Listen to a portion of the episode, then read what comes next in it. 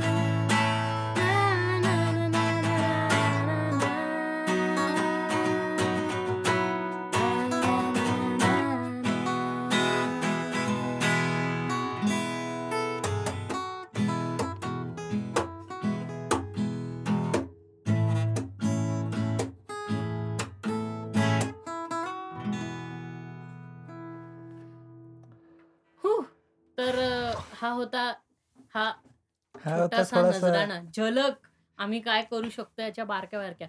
Bye the वे एक second bye the वे हं. हे पण सांगायचं राहिलं की आमची दोन नवीन गाणी येत आहेत म्हणजे प्रोडक्शनमध्ये अशी लाखो गाणी आहेत आमची जी आम्ही अजून लॉन्चच केली नाहीत.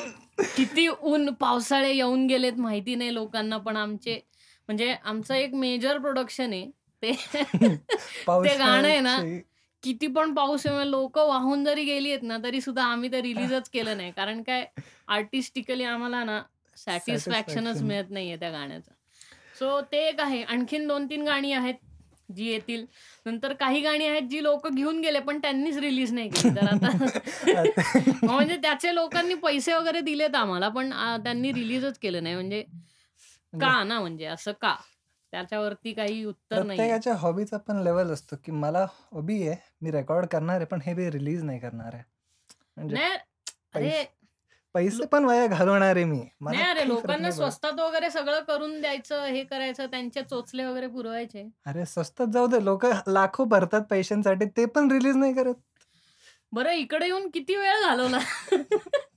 आई शपथ त्या माणसाने पॉडकास्ट ऐकलं त्याला कळेल कोणाबद्दल बोलतोय आपण. अं, सो टाइमपास चालू असतो. बाकी मयूर काय चाललंय आयुष्यात?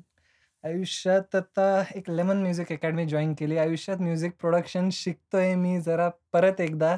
ह्यावेळेस जरा एफ एल स्टुडिओ काय असतो जरा नीट बघतोय मी. अच्छा म्हणजे मयूर जनरली प्रोडक्शनच्या बाबतीत जरा जास्ती आता इन डिटेल शिकणारे yes. That's great by the way मी अ, आजच सकाळी स्टेटसला जो एक किस्सा टाकलाय माझा एच डी एफ सी बँकचा. ते आय थिंक ऐकला असेल. प्रत्येक पण त्याचा रिस्पॉन्स चांगला मिळाला म्हणजे आय थॉट की खूप जनरल आहे माझा आवाज असला घाण आहे ना कारण. पण ते म्हणजे मला वाटतं प्रत्येक कस्टमर केअरला कॉल केल्यानंतर तेच किस्सा होत असणार मला तरी वाटतं असं. नाही पण अरे प्रत्येक कस्टमर केअरचा कॉल आल्यावर तुला थोडी कोणी म्हणतं की मयूर मॅडम अरे नाव बघा ना यार नाव बघा. नमहा नावाचं कोणी मॅडम असतं का? म्हणजे सांगू शकत नाही एकतर माझं नाव इतकं युनिक आहे ना. थॉटफुल आहे नाव माझं एकतर. नमहा नाव म्हणलं मी पण म्हणजे लहानपणी मला कोणी शाळेत म्हणजे वगैरे विचारलं ना की अरे तुझ्या नावाचं मिनिंग काय तर मी अ, काही वेळ म्हणजे असं व्हायचं की ओम नम शिवाय. नमहा अरे ते शंकराचं असतं. मग अर्ध्या लोकांना ओम नमः वगैरे. नंतर आमच्या एक मॅडम होत्या त्यांनी मला फार टेक्निकल प्रश्न विचारला माझ्या नावाबद्दल की अरे नमः आहे ना हे नेहमी श्लोकाच्या एंडला लागतं अरे. हम्म. म्हणलं आता मी काय बोलू? म्हणजे टेक्निकली माझं नाव फुलस्टॉप आहे का असं म्हणू का मी? तर काही माहीत नाही. माझं नाव खूप वेळा लोक चुकवतात सुद्धा. म्हणजे न म संस्कृत आहे एकतर माझं. न म आणि दोन टिंब आहेत पुढे. न म हो. पण लोक न म हा करून टाकतात. म्हणजे कित्येक वर्ष माझे रिक्षावाले काका सुद्धा नमा हा नावाने देत होते. Bills okay. पण मग फायनली मी ठरवलं की नको रे यार. आपण हे नमः वगैरे असलं कॉम्प्लिकेटेड नाव फक्त कागदोपत्रीच राहू देऊ. Let's go. विथ काय म्हणतो? टोपण name. Let's go with my टोपण नावाला काय म्हणतो इंग्लिशमध्ये निक नेम हा लेट्स गो विथ निकनेम हो कारण काय आपण काय बॉल पॉइंट पेन नाही कॅप म्हण- नेम नाही म्हणू शकत. पेट नेम तर नाही हो. म्हणू शकत ना. पेट नेम म्हणजे काय? आई वडिलांचे पेटच असतो आपण. हा पण त्यामुळं टेक्निकली पेट नेम पण म्हणू शकतो. पण एनिवेज माझं निकनेम दर्शन पोळे त्याच्या I go with this nickname yes नावावरनं किस्सा आठवला. मध्ये माझं नाव अमेय ठेवण्यात आलं होतं. हो आणि आयुष्यात एवढी सवय झाली होती. मला मयूर नावाने हाक मारले की मी बघायचो पण नाही कोणाकडे. अमेय नंतर मी असं मागे बघायचो. अरे ते घरी पण घरी प्रॉब्लेम जास्त झाला होता. घरी तर म्हणजे काय झालं होतं? आहाहा, क्या बात आहे. म्हणजे माईक पडता पडता न- राहिला. नाही तो असा फिरवून घे ना आणि तोंडाच्या जवळ कर जरा काही प्रॉब्लेम आता किती जवळ करू? अरे तू फिल्टरला का हात लावतोय? तू माईकच्या हेडला हात लाव ना. हा ठीक आहे चल. ओके. येतोय. म्हणजे माझा आवाज काय मी किती लांबून जरी बोंबा मारल्या ना तरी तो आरामात येतो. हा ना. की माझा आवाज काय? लोकांचा इश्यू आहे. लोणचं खाऊन खाऊन माझा आवाज दाबलाय फार. हा तर तू म्हणत होता की येस माझं नाव अमे आयुष्यात. एम एम सी ओ मध्ये कुठलं त्या मॅमचं नाव काय? तर हां त्या वैशाली पाटील मॅडम होत्या. आयुष्यात अमे एकदाच बोलले.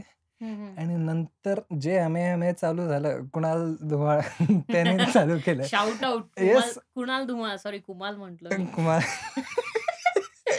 कुणाल धुमाळ शाउट आउट देत देण्यात येत आहे. कुणाल धुमाळ यांना थांबा एक मिनिट त्यांचं insta handle by the Kunal Dhumal आता actually is doing really great awesome खरंच हा. म्हणजे विषय म्हणजे अलबत्त्या गलबत्त्यामध्ये जो राजाची येस भूमिका येस करतो. गलबत्त्याचा राजा. तो Kunal K U N L Kunal underscore S underscore Dhumal shout out yes तर बाय द हे सगळी एम एम सी ची गँग आहे. ज्याच्याशी माझं काही रिलेशन नाही पण मी त्यांचं नाटक बसवलेलं. त्यामुळं त्यामुळे मी ह्या सगळ्यांना ओळखतो. म्हणजे लोकांना जरा संदर्भ लागायला की नेमकं काय आहे बाबा म्हणजे. तर आमचे खूप असे आयुष्यात टट्टी किस्से होत असतात. खूप होत असतात.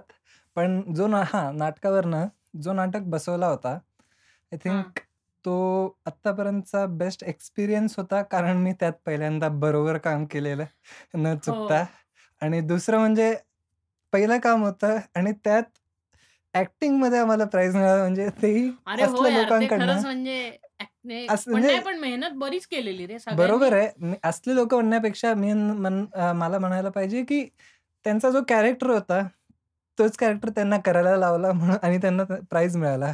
सो म्हणजे मला एक्सपेक्टेड नव्हतं की. त्यात मिळेल बरोबर आहे ते म्हणणं की जसा म्हणजे जनरली स्वभाव जसा होता ना त्या स्वभावाप्रमाणेच कॅरेक्टरचं कास्टिंग झालेलं त्यामुळं ते मजा आली करायला खूप. आणि मला एकंदरीत बसवायला मजा आली खूप पप्पांनी हे लिहिलं होतं नाटकाचं स्क्रिप्ट.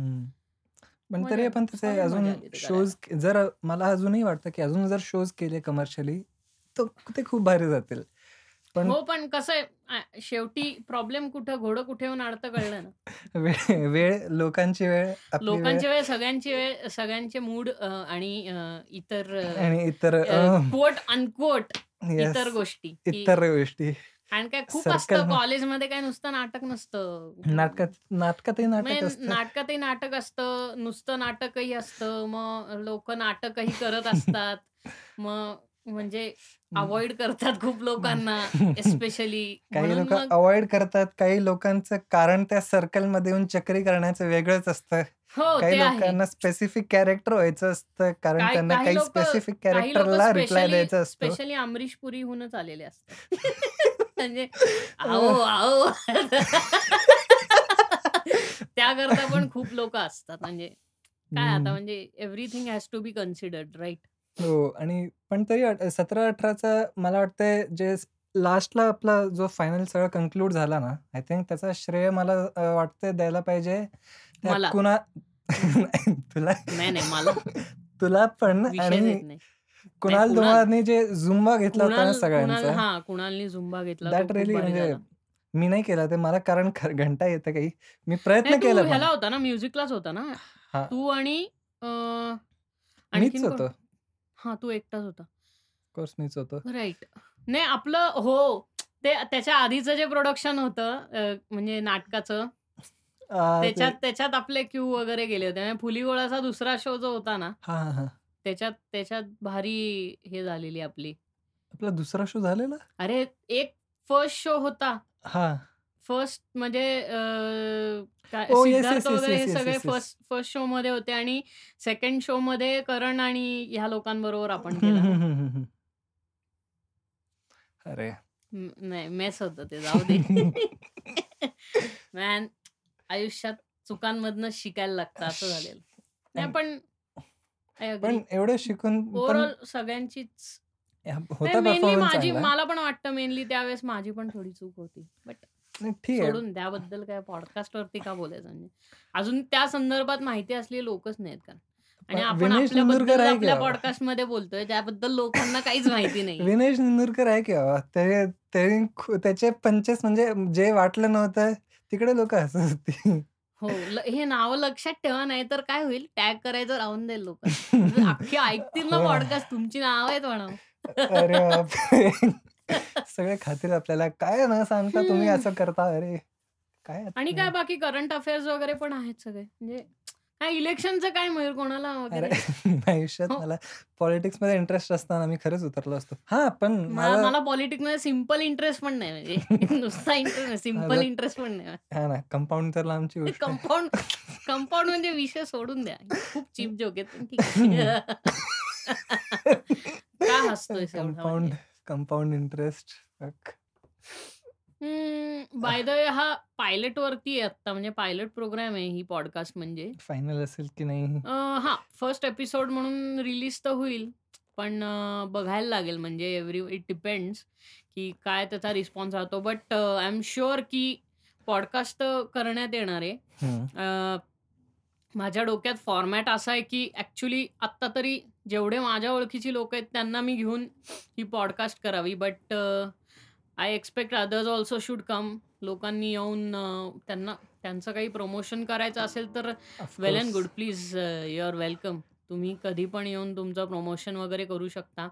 अ, रे अ, हे जे अ, ही जी पॉडकास्ट आहे याचं रेकॉर्डिंग ॲक्च्युली माझ्या स्टुडिओत चाललं आहे Neha studios shout out studios underscore Neha इंस्टाग्रामवरती दत्तवाडी दत्तवाडी पुणे गणेश माळा. इथं माझा स्टुडिओ आहे तर तुम्हाला स्टुडिओशी निगडीत म्हणजे अ, काय म्हणतो म्युझिक वगैरे ह्याच्याशी निगडीत काही असेल तर please come my studio is open तुम्ही येऊन तुम्हाला काय करायचं ते तुम्हाला काय करायचं ते म्हणजे तुमचं जे आहे म्हणजे प्रोडक्शन हा टाईप ते काय प्रोडक्शनचं करायचं काम ते करा नाहीतर इकडे येऊन बाकी वेगळं आपलं काही काम चिवडा नका वगैरे करू. खायला नका येऊ प्लीज हम्म. काही करायचं ते करा ऍक्च्युली तुझं म्युझिकची फर्स्ट इंटरॅक्शन वगैरे कसं आलं म्हणजे आता तरी आपण. बरेच पुढे. पोहोचलोय first interaction to be honest एकदम फर्स्ट सांगतो म्हणजे लहानपणी माझे काका होते ते म्युझिक टीचरच होते. आहे अजूनही आहेत. मग अ, काही नाही. अहमदनगरमध्ये. नगरला हो. हा. तर कुठ- आत्ता काय माहीत कुठे बदली झाली आहे त्यांची. म्हणजे नगरपासनं काहीतरी लांब त्यांची शाळा आहे. पण जातात करतात. म्हणजे सिटीमध्ये नाही असं तू नाही. म्हणतोय? Out of out of city आहे. आणि काय नाही. छोटा असताना ते गात होते आणि मी त्यांच्याबरोबर सूर लावत होतो. मला ल- आहे तो मुमेंट लक्षात आहे कारण मी खूप घाण गायलो होतो. म्हणून त्यांनी म्हटलं "हे बघ असं असं गायचं असतं असे असे अ, असा असा सूर मॅच करायचा असतो. ते माझ्या डोक्यात खूप दिव- खूप दिवस राहिलं. म्हणजे खूप दिवस म्हणजे हम्म. म्हणण्यापेक्षा अकरावी पर्यंत राहिलं. नंतर अ, मी वा वारजेलाच होतो. नाही म्हणजे राहिलं म्हणजे याच्यानंतर म्हणजे त्यांनी एकदा सांगितल्यानंतर तू काही पुढे म्युझिक असं काहीच नाही केलं. मी म्हणजे हा, माझा खरंच त्याच्यात काही आणि नव्हतं. प्लस तू व- तुझे वडील एअरफोर्समध्ये असल्यामुळे तुम्ही सारखे असे इकडून हा, तिकडे इकडून- इकडून तिकडं फिरतीवर असायचं म्हणजे जनरली हा. मी पण नाही हे शा- शाळेत shifting allot you have shifted four places किती? फोर फोर फोर प्लेसेस जेवढं मला लक्षात आहे तेवढं. कारण सुरुवात माझी आय थिंक बँगलोरपासून झाली होती. बँगलोर नंतर तर राजस्थान बर्थ कुठला आहे? पैठण. अच्छा बर्थ पैठणचा आहे okay. But still when I was Paithan, like. Baby मी बँगलोरलाच होतो. माईक आणि- थोडा वर घे. खालनच असं हे करून जरा वर घे कारण काय होतंय तुझा आवाज कमी नाही आहे. नाही खालनं रोल आउट करूनच तो वर अच्छा. उचल. ओके. कारण काय काय होतंय आवाज जरा अँबियंट येतोय बाकी काही नाही. हे बाय द वे फार टेक्निकल आहे म्हणजे ते आम्ही आत्ता मायकिंग वगैरे सेट करतोय ॲज ॲज मी सांगितलं की जरा पायलट प्रोग्राम आहे हा आमचा येस बट रेस्ट अश्युअर्ड की तुम्हाला आवडलं नाही आवडलं तुम्ही बघितलं नाही बघितलं तरी आम्ही करत राहणार आहे पॉडकास्ट कारण मला मजा येते करायला. हा तर नंतर अकरावीत काय झालं असं म्हण? अकरावीत हा मी होतो एस पी कॉलेजला आणि काही नाही वारजेला राहत होतो मी. तर तिकडे आमचं जे जिथे मी राहत होतो काकांकडे तिकडे घराचं काम चालू झालं. मग मी तात्पुरतं एका वेगळ्या रूममध्ये शिफ्ट झालो. तिथे माझ्याकडे Yamaha P S R something Casio होता. अ, तर अ, काही नाही. आता मिळाला काकांकडनं आणलेला. तेच नगरच्या काकांकडनं. वा वाजवत होतो वाजवत होतो. नंतर अ, एकदा काय माहीत का असं वाटलं की मला आहे ना लेफ्ट हँड पण बसून घ्यायला पाहिजे. म्हणजे राईट हँडने पेटी वाजवून हात बसला होता माझा बऱ्यापैकी. पण आलं लक्षात आता काही करून लेफ्ट हँड बसवायला पाहिजे. आणि the first my first tutorial was दिल संभल जा जरा. दिल संभल जा जरा त्याच्यावर म्हणजे तीन कॉर्ड प्रोग्रेशन्स त्याला हो. Down to up, up to down करून आर्पेजिओ प्ले करायचं. मी तेवढा पोर तो जो पार्ट होता, आय डोंट नो हाऊ पण अर्ध्या तासात माझा तो दोन्ही हात एकदम बाय द वे म्हणजे ते दिल संभल जा जरा या गाण्यामध्ये टंग टंग टंग टंग टंग टंग टंग टंग वाह! काय सुरात म्हटले. एक सेकंड थांबा. दिल संभल जा जरा कशावर आहे? कसले कसले म्हणजे मायनर कॉर्ड्स होते. ए मायनर टंग डरे डंग डंग डंग डंग डंग डंग मायनर डंग डंग डंग डंग डंग डी मायनर ना ना डा डा डंग डरे डंग डंग डंग डंग डंग डंग डंग डरे डंग डंग डंग डंग डंग डंग डंग डरे डंग डंग डंग ऐसा क्यों गलुआ जानू ना मैं जानू ना हो दिल तर वॉट एव्हर जे हे आहे त्याच्या आधी जे वाजतं त्याला आर्पेजिओज म्हणतात जे कंटिन्यू कंटिन्यू असं वाजत जातं. ते लूप ज्याला असं जनरल लोक म्हणतात. म्हणजे ज्यांना माहिती यातली ज्यांना माहीत नाही त्यांना सांगितलं की दॅट्स आर्पेजिओ हा नेक्स्ट तर अर्ध्या तासात ते सगळं मी फर्स्ट टाइम होतं आणि पहिल्याच ह्याच्यात पहिल्याच अटेम्प्टमध्ये अर्ध्या तासात ते सगळं करणं आय डोंट नो कसं गेलं. पण त्याच्यानंतर लगेच मी त्या त्यावेळी आशिकी टू रिलीज झाला होता. त्याच वेळेत रिलीज झाला होता. आणि लगेच तुम्ही हो लगेच डोक्यात बसलं. तुम्ही हो लगेच त्यावेळी बसून टाकलं. असे तीन चार गाणे जे सेम कॉर्डमध्ये होते सगळे बसून टाकले. कीबोर्डवर बसवले. पण तो एकच आर्पेजिओ पॅटर्न मला येत होता आणि त्याच्यावर मी तीन चार महिने काढले. नंतर वाटलं आता काहीतरी वेगळं शिकावं. मग वेगळे शिकायला मी YouTubeवर एक जर्वी हो म्हणून एक आहे. त्याच्या त्याचे बरेच पीसेस ऐकले. आणि ते आता जेवढे मोझार्ट आपण हे सगळं ऐकतो, ठीक आहे. दे आर द बेस्ट पण this was something original. Mozart वगैरे आपण ऐकतो म्हणजे मोझार्ट वगैरे ह्याचा ते क्लासिकल आहे. वेस्टर्न क्लासिकल म्युझिक बरोबर आहे. आणि ते त्याच्या जागेवरती म्हणजे सेट आहे. बरोबर त्याचे नो डाऊट ते खूपच भारी आहे. खूपच भारी आहेत. पण हे कसं होतं मला काहीतरी पाहिजे होतं. त्याचा मिक्स जॉनर आहे नाही का? तो बऱ्याच वेगवेगळ्या जॉनर्सचे हे वाजवतो. तो सुरुवात ॲज अ पियानिस्ट म्हणूनच झाला. Right, right. क्लासिकल पियानिस्टच आहे तो. राईट. हो. आणि पुढे हळू काय पुढे त्यांनी एक एक दोन पीसेसमध्ये ऑर्केस्ट्रल्स पण वापरले चांगले. ऑर्केस्ट्रा पीसेस म्हणजे चेलोज आणि हे ते खूप चांगले वापरले. आणि मग बट यु नो त्याच्यापासून माझी सुरुवात झाली, की जर काही ह्याच्यात करायचं तर तसं करायचं. पण झालं नाही तसं कारण मग मी शेवटी डायव्हर्ट झालो जरा मी प्रोडक्शनच्या साईडला. कारण बरंच काही होत होतं. म्हणजे कसं होतं बँडमध्ये होतो मी आणि असं वाटायचं, की कुठलं तरी एक गाणं आहे ना, आपल्या हिशोबाने व्हावं. कसं होतं फायनल आउटपुट एकदा आपल्याला कळावं. चांगलं आहे की वाईट हां. पण कसं व्हायचं बँडमेट्स माहिती कसे असतात. ए मी हे ऍड करू का? मी ते ऍड करू नाटकात जे असतं ना तेच असतं. जे ऍक्टर्स करतात ना तेच बँडमेट्स करतात. हा तर नाही सॅटिस्फॅक्शन माझा तिकडेच मिळाला, की आता नाही काहीतरी करून आयदर हे ऐकत नसतील तर आपण आपला काहीतरी वेगळा मार्ग शोधायचा. सो प्रोडक्शन एक ऑफकोर्स एकच एकच मार्ग जिथे आपण आपली क्रिएटिव्हिटी दाखवू शकतो. आणि मग ठरवलं, की आता करू प्रमोशन समहाऊ आपण सुरुवात करू. पण प्रोडक्शन पण कसं आहे आपण YouTubeवरनं शिकणं वेगळं आणि कोणीतरी समोरून शिकवणारा वेगळा एक बरोबर आहे खरंच. म्हणजे पर्सनल इंटरॅक्शननी खूप फरक पडतो. म्हणजे तुम्ही समोरासमोर शिकत असाल ना, तुम्ही म्हणजे YouTubeवरचे व्हिडिओज किती रिपीट करून बघू शकता. म्हणजे तीन वेळा, चार व्हॉटएव्हर हजार वेळा त्याच्यातलं प्रॉपर तुमचं फिंगरिंग वगैरे हे कंप्लीट तुम्ही करू शकता. But at the end of the day समोर तुमच्या कोणीतरी शिकवणारा वगैरे असेल ना तर त्याच्यातनं तुम्हाला जास्ती काय त्याला आपण असं म्हणू, की प्रॅक्टिकल नॉलेज जास्ती मिळतं. जर समोर करून घेतो कारण करून घेतो कारण आणि तो असं तीन चार वेळा म्हणजे तुम्हाला ॲटलीस्ट तुमचा हात कम्फर्टेबल व्हायला लागला. जनरली गिटार वाजवताना मला हेच कळालं, की तसं पाहायला गेलं तर गिटारवरती तुमचा हात आणि तुमची बोटं रिस्ट रिस्ट वर्क आणि फिंगर वर्क खूप जास्ती आहे. म्हणजे ह्याच्यावरती फ्रेटबोर्डवरती जेव्हा आपण आणि इतके वेगवेगळे होल्ड्स आहेत.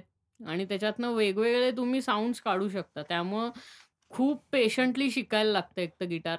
म्हणजे तसं म्हटलं तर कुठलंही म्युझिकल इन्स्ट्रुमेंट तुम्हाला खूप डेडिकेशननी आणि खूप लक्ष देऊनच शिकायला लागतं. डझंट मॅटर तो तबला वगैरे जरी असला, तरी सुद्धा तितकंच कॉन्सन्ट्रेशननी ते सगळं करायला लागतं. But at the end of the day जेव्हा तुम्ही YouTubeवर शिकण्याऐवजी YouTubeवरती कसं तुम्ही तुमच्या ब्रशअप करायला स्किल्स खूप चांगलं आहे YouTube हो. किंवा नवीन काहीतरी शिकायला म्हणजे ज्या जॅझ कॉर्ड्स असतात फिफ्थ्स आणि सेव्हन्थ्स वगैरे ज्या असतात किंवा हं. ह्याच्यातले तुमचं पहिले बेसिक्स क्लिअर केल्यानंतर तुम्हाला काहीतरी नवीन एक्सप्लोर करायला YouTube is a good what you can say hmm, hmm, medium. हं. बट तसं पाहिलं तर मग तुम्हाला पर्सनल टच खूप गरजेचा आहे. एक कुठलंही इन्स्ट्रुमेंट शिकताना. कारण काय यू यू अ, काय म्हणू आपण त्याला ना, you have to catch the soul of that instrument unless and until you don't do that, you don't get the right output which you require. Hmm, hmm, hmm. तेच आणि आता म्युझिक प्रोडक्शन जे मी शिकतोय ना, त्यातही तेच गोष्ट होती. आता इथे मला बरंच इथे मी अ, जे काही करत होतो आधी फक्त हं. प्रोडक्शन पुरतंच करत होतो. राइट. पण कसं आहे कधी ना कधी एक वेळ अशी येईलच, की जेव्हा आपल्याला इंडिव्हिज्युअली कामंही मिळतील. Right, right, so. May be तेव्हा तू अवेलेबल असेल, मी नसेल, मी असेल, तू नसेल. Exactly, exactly. दॅट टाईम आपण कुठेही आपल्याला कुठेही हे नाही काम थांबायला नाही पाहिजे. एक्झॅक्टली. काम नाही आणि कसं आहे माहिती आहे का, इट्स अ क्रिएटिव्ह प्रोसेस. म्हणजे आज माझ्या डोक्यात एक ट्यून येतीये, ती कंटिन्यू राहील की नाही ह्याची गॅरंटी नाही आणि प्रत्येक ट्यून पण काय म्हणतो, प्रत्येक ट्यूनचं गाणं होऊ शकतं, इतकंही हे नसतं. म्हणजे. Sometimes it's just a thought आणि ते इंडिव्हिज्युअली कोणालाही मिळू शकतं. त्यामुळं काय होतं, इंडिव्हिज्युअली कोणालाही मिळू शकतं इन द सेन्स की तो थॉट तुला येऊ शकतो, मला येऊ शकतो. तर त्याकरता थांबून बसायला राहायची गरज नाही. लगेच आपलं क्रिएट करून त्याच्यावरती काहीतरी बेसिक स्ट्रक्चर बांधलं, की. मग त्याच्यावर कॅपिटलाइज करणं सोपं सोपं. पडतं.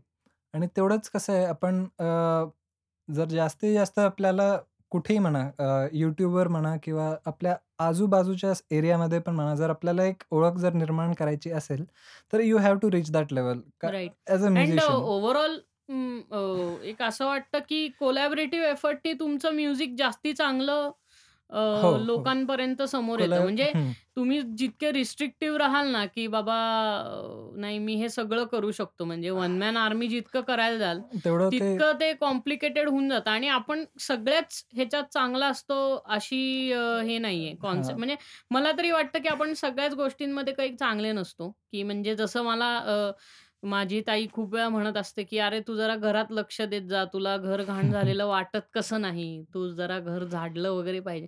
तर मी तिला हे सरळ सांगतो, की "ताई नाही मला असं वाटतच नाही."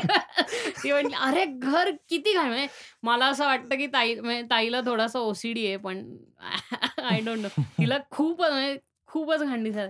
सो दॅट्स द थिंग, की जनरली कोलॅबोरेशन जितकं असेल ना, हं. तितकं तुमचं अ, कॅनव्हास वाढतो म्हणजे मोठा होतो. जर तुम्ही सगळंच काम स्वतः करायला जात असाल ना, तर हं. तितके त्याच्यात खूप ड्रॉबॅक्स येतात. हो. So uh, any every time तुम्ही कुठलंही म्हणजे मूव्हीजमध्ये कुठलंही गाणं वगैरे ऐकत असाल ना, तर it's a very huge collaborative effort. अ, नावं लागताना सगळ्यांची नावं लागतात. फक्त होतं असं, की ज्यांनी ॲक्चुअली कंपोज आणि क्रिएट केलेलं असतं त्यांची नावं हायलाइट होतात. हं. बट तो इतका मोठा कोलॅबोरेटिव्ह एफर्ट आहे आणि त्याच्यामागे इतक्या लोकांची डेडिकेशन लागली असतात. अ, मूव्ही जेव्हा बन बनवतात जनरली आपल्या इथं म्युझिक हे इंडिपेंडंट नाहीये. आपल्या इथं म्युझिक हे नेहमी मूव्ही अलाँग येतं. म्हणजे हं. सिनेमामधली गाणी हे आपल्या इथे खूप कॉमन आहे. आपल्या इथे इंडिव्हिज्युअल अल्बम्स तसे फार कमी आहेत. हं, हं, हं. आत्ता अशी YouTubeमुळे आत्ता ते आत्ता जरा यायला म्हणजे त्या जे अ, अ, काय म्हणू आपण, की त्या अ, जॉनर करता यायला लागलेत. हं, हं, हं. म्हणजे आता लोकांना वाटायला लागले, की independent identity of an artist he create झाली पाहिजे. हो. नाहीतर ऑल्वेज दीज आर्टिस्ट्स वर related to the movies they worked on. Hmm, hmm, hmm. But still they are legends. म्हणजे विषय हा नाहीच आहे, की म्युझिक गाणे वगैरे असं काही नाही. मी रिप्रेझेंटेशनचं म्हणतो, की इंडिव्हिज्युअल अल्बम्स आता यायला लागलेत. हो. आणि आता हिप-हॉप रेव्होल्यूशन वगैरे पण इतकं झालंय आपल्या इथे त्यामुळं व्हरायटी आली आहे. म्हणजे जसं आपण अ, अमेरिकन हिप-हॉप म्हणजे वेस्टर्न हिप-हॉप हं, हं, ऐकताना हं. कसं होतं आपल्याला ईस्ट कोस्ट हिप-हॉप आणि वेस्ट कोस्ट हिप-हॉप हा बरोबर. खूप वेगळा-वेगळा आहे. म्हणजे रॅपिंगच्या स्टाईलमध्ये सुद्धा खूप वेगळा आहे. आणि त्यात आपण अ, लोकं Eminemला का मानतात तर Eminem is actually he is not from east coast neither from west coast. He from Detroit. Hmm. आणि त्याचं रॅप करायचं म्हणजे त्याचा अगदी ते घरा ह्याचं आहे ना म्हणजे त्या कंडिशन्स ज्या कंडिशन्स त्यांनी फेस केल्या बरोबर. त्या कंडिशन्स मधलं तो रॅप करतो आणि त्यामुळे तो त्यांनी त्याचं स्वतःचा एक वेगळी पोझिशन निर्माण केली आहे. सो सिमिलरली आपल्या इथं असं होतं म्हणजे दिल्ली साइड वगैरे इकडचं हं. रॅप वेगळं आहे. म्हणजे दिल्लीच्या वगैरे रॅपची आपण जेव्हा गाणी ऐकतो तेव्हा तसं म्हणायला गेलं तर आता प्रत्येक स्टेटचा त्यांचा एक वेगळा रॅप आहे प्रत्येक आता. स्टेटचं झालंय. पण आपण मेजरली आपण मुंबई म्हणजे वेस्ट कोस्ट हं, आपलं हं, साइड हं. आणि दिल्ली हे खूप अ, कंपॅरेटिव्हली खूप कॉम्पिटिटिव्ह आहे ह्या ह्याच्यात. म्हणजे आपण बरोबर. रफ्तार वगैरे ह्यांची गाणी ऐकली ना, जे हं, हं, दिल्ली हं. साइड वगैरे आहेत, त्यांच्या ह्याच्यात एक्सपेंडिचरवरती खूप रॅप असतो. बरोबर. दारू आणि एक्सपेंडिचर आणि मुली ह्याच्यावरती अख्खा रॅप बेस असतो. हं. किंवा आत्ता आपण ते मध्ये एमी वे आणि ह्याचं पण म्हणत होतो की नाही, एमी वे आणि रफ्तारची जी हे हिप हॉपमध्ये भांडणं म्हणजे हां, त्यांची हे हां. चालली ते आहे. डिस एकमेकांना डिसिंग करत एकमेकांना होते. डिसिंग करतायत. तर त्याच्यात सुद्धा तू जर पाहिलं तर अ, रफ्तारची जी सगळी गाणी आहेत, की तुला मोठं केलं म्हणजे त्यांचं सगळं पैसा आणि ह्याच्यावरती चक चकमकाट ह्याच्यावरती खूप असतं आणि.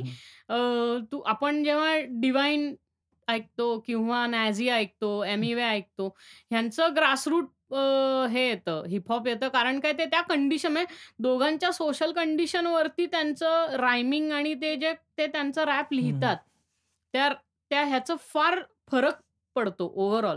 ज्या कंडिशन कारण काय तसं पाहिलं तर ही सगळी लोकं धारावी वगैरे इकडनं असल्यामुळं हं. त्यांचं हिप हॉप ॲक्चुअली आपण स्ट्रेट आउटा कॉम्प्टन म्हणू शकतो. म्हणजे बरोबर आहे. कॉम्प्टन लेव्हलवरती ते हिप हॉप करतात. त्यांचा आणि हा इकडचा जो आहे हा हु एकदम चकाचक आहे. बट गेटो नाहीये. आता हं, हं. यू यूएसमध्ये दोन्ही नॉर्थ आणि म्हणजे अ, अ, त्यांचं ईस्ट साइड आणि वेस्ट साइड दोन्हीकडे ते गेट म्हणजे टुपाक, बिगी हं. सगळे ॲक्चुअली इकडचे आहेत किंवा Jay Z. These all are New Yorkers. Okay. बरं इतकं रॅपबद्दल बोललो. आपला रॅप जरा काम चालू हो, आहे. नाही आ आमचं पण बाय द वे परत एक प्लग करतो, की आमचं पण गाणं येतंय शैतान म्हणून. तर अ, रॅप जे आणि मीच गाणार आहे. आणि आय हो, होप त्याला मयूरच खूप रॅप गाणार आहे. प्रॅक्टिस लागणार आहे. आणि जर आणि अ, त्याला रॅप झालं नाही तर मग आम्ही McDonald'sमधला व्हेज रॅप घेऊन मग नाही मग करेल मयूर म ॲटिट्यूड येत नाहीये मयूरचा, पण मयूर करेल. आमची अरे प्रॅक्टिस आयुष्यात चालली आहे त्या गाण्याकरता आयुष्यात कधी आणि एवढा राग प्रिपेअर आलाच नाही ना करतोय. या गोष्टींवर. हो, पण आपला पण कन्सेप्ट फार वेगळा आहे कारण. पण आपल्या ह्याच्यात पण आणि हे नाहीये म्हणजे हं. आपण डाउन ट्रॉडन पण काही नाही, काही नाही. कन्सेप्ट आपण वाईज आपला फार वेगळा आहे रॅप हं, किंवा पण कसं आहे आता आपण अ, आपण जे रॅप करतोय ते समोर जे काही घडतंय आपण त्याच्यावर करतोय. आपण अजून काही एक्सपिरियन्स हो, नाही केला. समोर जे सो घडतंय आणि ते कसं आहे आपला रॅप जो आहे तो सिच्युएशनवर आहे खूप. हं, हं. मेजरली सिच्युएशनवर की म्हणजे जे जनरली कुठल्याही मिडल क्लास घरात घडत असतं ह्याच्यावरती हं. बेस्ड आपण म्हणू शकतो शैतान. बरोबर आहे. आणि कसं आहे आता अ, रॅप जरी म्हणायला गेलं ह्या जे आता आपला हा जो रॅप आहे शैतान, ह्याच्यात. आपण स्पेसिफिकली एक पॉइंट काय आपण धरलाय, की जे काही आपण डोम अ, ठीक आहे आता सध्याच्या घडीला रेप, डोमेस्टिक व्हायलन्स हे सीरियस गोष्टी आहेत. मान्य आहे. Right, right. पण सध्याच्या हालात हे पण आहेत, की जे वुमन राइट्स आहेत, त्याचा हं. जो मिसयूज केला जातोय, गैरवापर जो केला जातोय आणि त्याच्यामुळे जे मिडल हं. क्लास फॅमिलीमधला एक मुलगा किंवा माणूस जो अडकला जातोय. हां, म्हणजे जे आपण आपला जो रॅप आहे तो अ, तो जे प 100 मधल्या 99% ह्याच्यावर नाही तर 100 मधला 1% जो असतो ना, जो हं. बरोबर त्या गोष्टीचा मिसयूज करून समोरच्याला अडकवतो. कारण आपले तर अ, त्याच्यावरती आहे. बरोबर.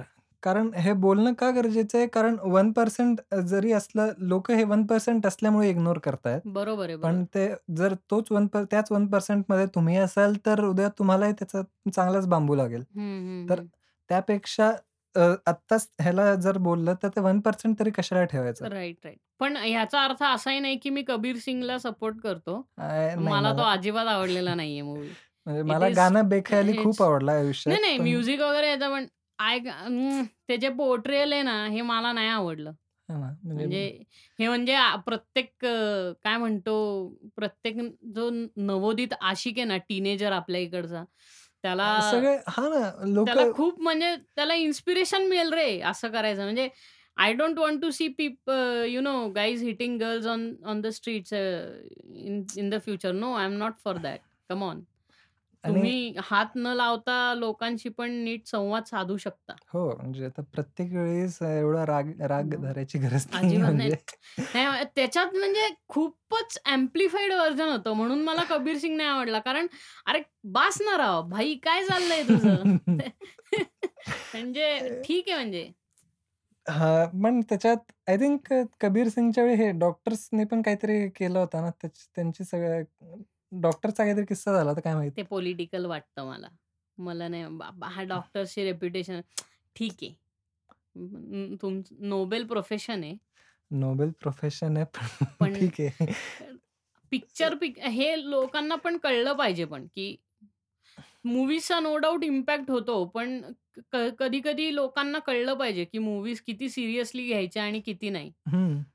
म्हणजे तो कधी-कधी काय होतं लोकं ना एंटरटेनमेंटचा भाग विसरून जातात आणि खूप सिरियसली घेऊन खूप. बसतात आता मूव्हीजला. एंड गेमला एक बाई रडत र रडली एक आणि बाई म्हणजे अरे बरेच लोक ऐक एंड एंड गेमला मी अरे म्हटलं काय होतंय सगळे रडतायत.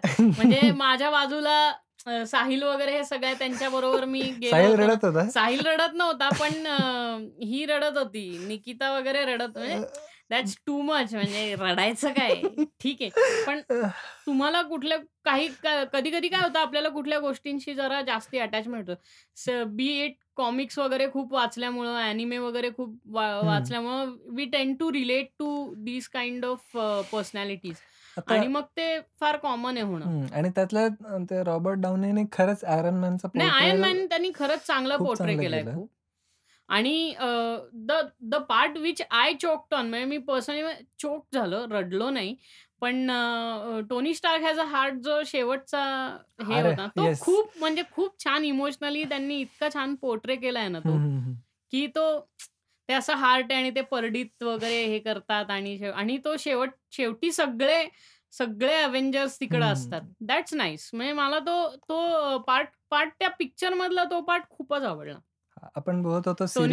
हार्ट. काय? आपण बोलत होतो सिरियसनेसबद्दल हो, किती सिरि नाही सिरियसली पण घ्यावा? अरे काय होतं माहिती का सिच्युएशन्स अशा म्हणजे तुमचा काय असतं अनस्क्रिप्टेड असलं, की तुमचं थॉट सारखे असे वळत राहतात ना गाडीसारखे. You take a. Turn every ते. सो त्या एका बाईचं काय झालं, त्या एका बाईचा स्पेसिफिक किस्सा काय झाला, की she suffocated and she was then hospitalized. नंतर ती. ती रडत होती हॉस्पिटलमध्ये पण आणि नर्सेस तिला सांगत! होते एंड गेम बघून? हां. नर्सेस सांगत होते, की "बाई अरे ते दॅट्स अ मूव्ही या प्लीज." That's too serious. म्हणजे अरे सिरियसली मी सांगतो म्हणजे लहानपणी जेव्हा WWE यायचं ना टीव्हीवर जेव्हा रॉक होता. जेव्हा एफ द आणि एफ ना होतं I. I don't remember exactly पण रेसलमेनियाला रॉक आणि रॉक व्हर्सेस कोण होतं I don't remember. Triple H होता का शॉन मायकल्स वगैरे होता. मला आय ट्रिपल एच नाही. का हो कारण ट्रिप डी जनरेशन ते ते सगळेच डीएक्स हां. रेव्होल्यूशन ते सगळेच होते ना. शॉन मायकल्स आणि ट्रिपल एच. हं, हं. पण रॉकचं आणि I don't know Stone Cold Steve Austin का काय कोणतरी होता आणि तो गोल्डबर्ग? अ, गोल्डबर्ग रॉक नाही. व्हर्सेस गोल्डबर्ग असेल एक तो कारण एक लेजेंडरी मॅच होता. हो, नाही गोल्ड असेल गोल्डबर्गच असेल कारण स्टीव्हन ऑस्टिन लेजेंडरी स्टीव्ह नाही ऑस्टिन म्हणता येत. आणि गोल्डबर्ग दोघंही टकलेत. हं. त्यामुळं नाही असेल, असेल. गोल्डबर्ग सुद्धा असू शकतो. सो तो पिन केला ना 1, 2, 3 पिन आणि रॉक हारला and I was like shit मी रडत होतो. मग ताई मला म्हणत "अरे ते खरं नसतं." पण तेव्हा वर्ल्ड. रेसलिंग फेडरेशन होतं ते. हां आणि ते खरं होतं. ते खरं होतं. आणि मग WWE झालं एंटरटे म्हणजे ते स्क्रिप्टेडच होतं. जेव्हा WWF होतं ना, तेव्हा सुद्धा स्क्रिप्टेडच होतं ते. बट वर्ल्ड वाईल्ड लाईफ फेडरेशननी त्यांच्यावरती हे टाकल्यानंतर WWF आणि WWE हे दोन्ही क्लॅश होत होते ना. वाईल्ड लाईफ फेडरेशन आणि वर्ल्ड रेसलिंग फेडरेशन. यांचं क्लॅश झाल्यामुळे नंतर त्यांनी वर्ल्ड रेसलिंग एंटरटेनमेंट केलं आणि नंतर एव्हरीवन न्यू की ते एंटरटेनमेंट आहे. ते काही सिरियसली वगैरे करत नाहीये. हं, हं, हं. फक्त लोकांच्या कॉन्सेप्ट इतक्या आउटलँडिश होत्या त्याच्याबद्दल. पण ते खरं आपटत होते आणि ते खरं वरतून अजूनही उड्या वगैरे. त्यांना खरं मध्ये अजूनही होतात. नाही यार. त्यांना किती म्हणजे हाडं तुटतात, हाडं मोडतात, इतके फ्रॅक्चर्स असतात त्यांना. Limit tissues tear. पण माहिती आहे का इतके ते एवढं सगळं करतात. बऱ्याच ते जेवढं कमवतात ना, ते आय थिंक एक कॉर्नर्स केअर फाउंडेशन आहे त्यांची. अ, जिथे कॅन्सरच्या मुलांना ट्रीटमेंट दिली हो, जाते. हो, हो. सो ते स्पेसिफिकली त्यांना डोनेट करतात.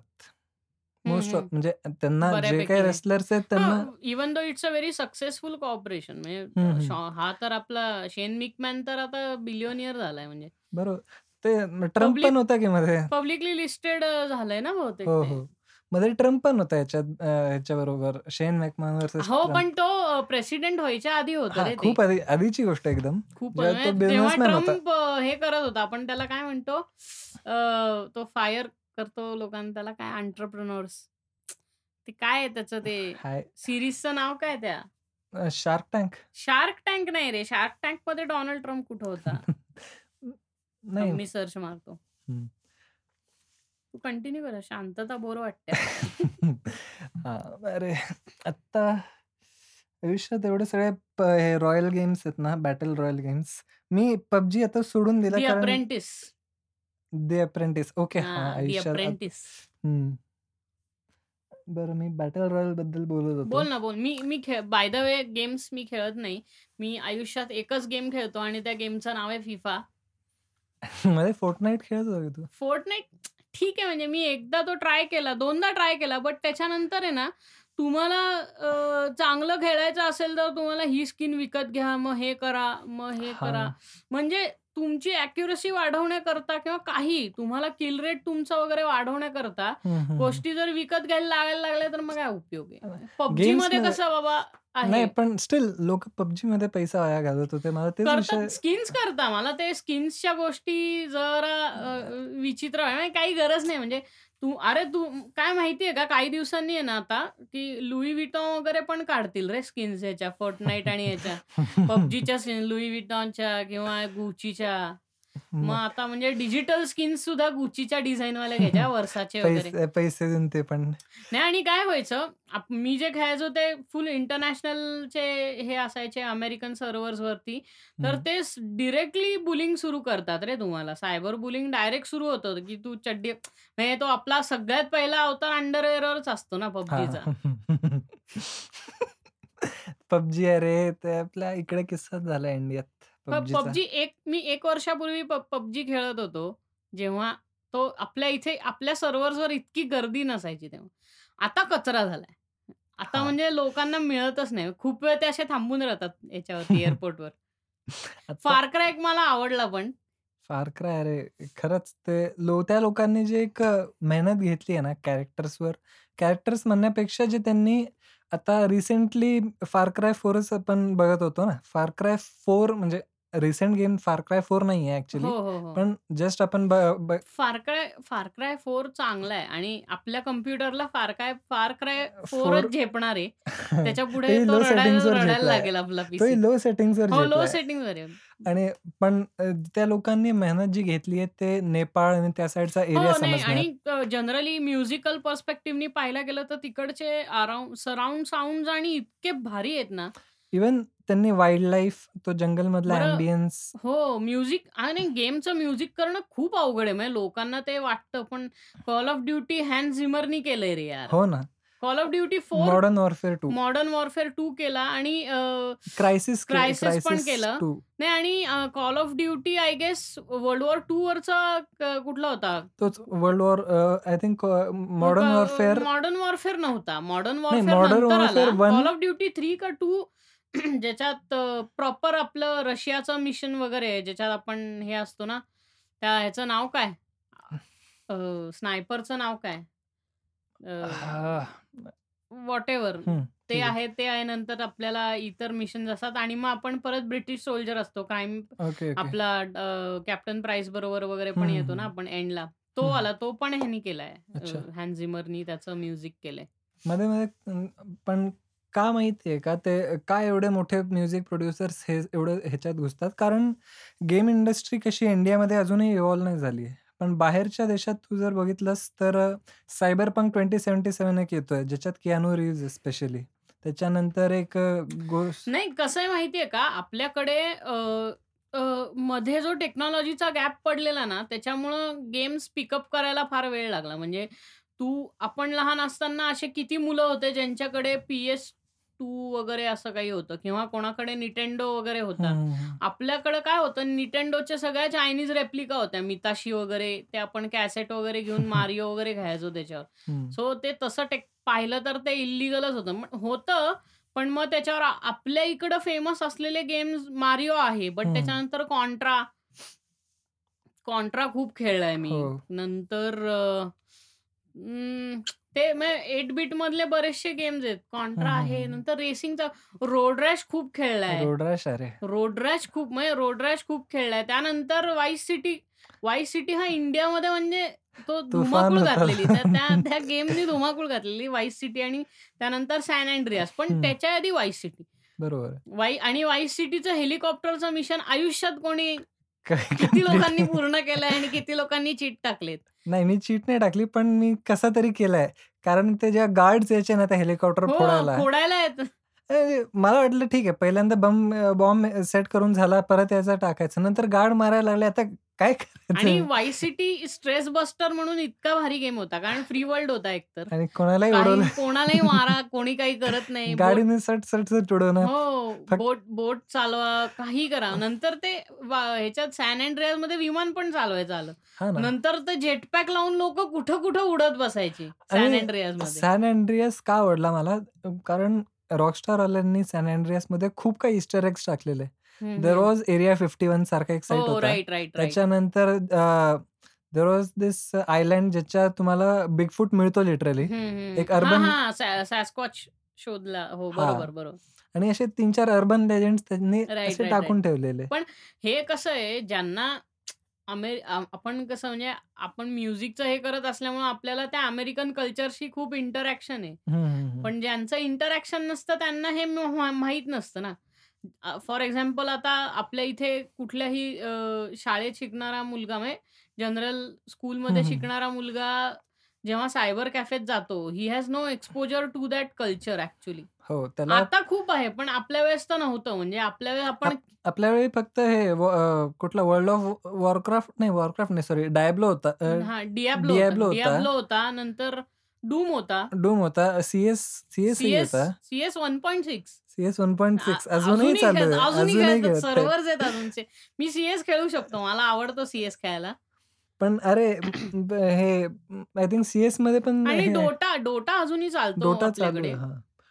तर पण लीग ऑफ लेजंड्स बाहेर जास्ती चालतो. पण डोटा एशियामध्ये बराच चालतो. खूपच लोक डोटा खेळतात. म्हणजे लोकांनी म- डोटासाठी काय अं, ते जपान तिकडल्या लोकांनी आहे ना डोटासाठी काहीतरी स्पेसिफिक आणि मध्ये मी रॅग्नरॉक पण खूप खेळायचो. रॅग्नरॉक माहितीये का? सेम नाही. नाही डोटा सारखा नव्हता पण तो ह्याचा होता रे free world game free world म्हणण्यापेक्षाही आपलं कॅरेक्टर वगैरे डेव्हलप करायचं. ते आरपीजी हा RPG open world RPG open हा म्हणजे ते मग तुमच्या ते डोक्याबरोबर तुमचे पेट वगैरे तो फॅल्कन वगैरे उडत असतो. बर. मग तुम्ही वेगवेगळे कार्ड्स कलेक्ट करून म्हणजे कार्ड्स बर. म्हणजे त्या त्या अॅनिमल्सला मारून तुम्ही कार्ड्स त्यांचे कलेक्ट करायचे मग तुमच्या वेपन्सला ते कार्ड्स लावून तुमच्या वेपनची स्ट्रेंथ वगैरे वाढवायची. बर. हे असं तू रिसर्च कर नंतर एकदा पॉडकास्ट झाल्यानंतर की रॅग्नरॉक म्हणून. पण तो एक भारी गेम होता. मी तो खूप खेळायचो. म्हणजे एक दोन वर्ष मी खेळलो आणि मग मी पाचवीत नापास झालो. त्या- आणि पा- मग मी पा- पाचवीत नापास झाला मला खूप आनंद आला. अरे यार काय यार? पाचवीत काय नापास केलं मला? शी. की तेव्हा नापास होण्याची काय यक्त आहे का ही पाचवी वगैरे? माहिती आहे मला मी बथड होतो. पण मी इतकाही वाईट स्टुडंट नव्हतो. भोसला मिलिटरी स्कूलला विचारा please.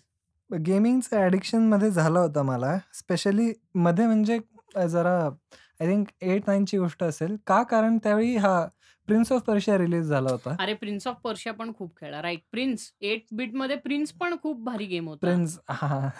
Prince of Persia prince. हा, बरोबर, प्रिन्स. म्हणायचे ना. आणि पण- ब्लॅक अँड व्हाईटमध्ये वर भारी होता तो. पण प्रिन्स ऑफ पर्शिया काय ॲडिक्टिव्ह झाला माहिती आहे का? इट बघून बघून तुम्ही डायरेक्टली गेम्स असे नाही की मारिओ बघताय. मारिओ नंतर काहीतरी थोडासा एट बीट मध्येच Right. ऍडव्हान्स काही बघितलं आणि हो, मग हो. तुम्ही वर आला. नाही तुम्ही right. मारिओवरनं डायरेक्टली प्रिन्स ऑफ पर्शियाला जम्प मारली. Three D three D graphics वर गेला ना तुम्ही डायरेक्ट थ्री डी ग्राफिक्स वर एक स्टोरी होती त्याला. एट बीट वरनं तुम्ही टू डी ग्राफिक्स वर गेला. कारण काय? Prince of Persia Warrior Within जो होता तो थ्री डी होता हो तो. पण सँड्स ऑफ टाइम वगैरे कुठे तो पण थ्री डी होता. होता का? बट कसं होतं त्याच्यात ॲथलेटिसिझम होता. एक चांगली स्टोरी होती. होतं ना थोडं आणि. एक कंपेलिंग स्टोरी लाईन होती. त्याच्यानंतर अ, स्किल्स जे होतात म्हणजे एका गेममध्ये ते सगळं बघणं, wall run.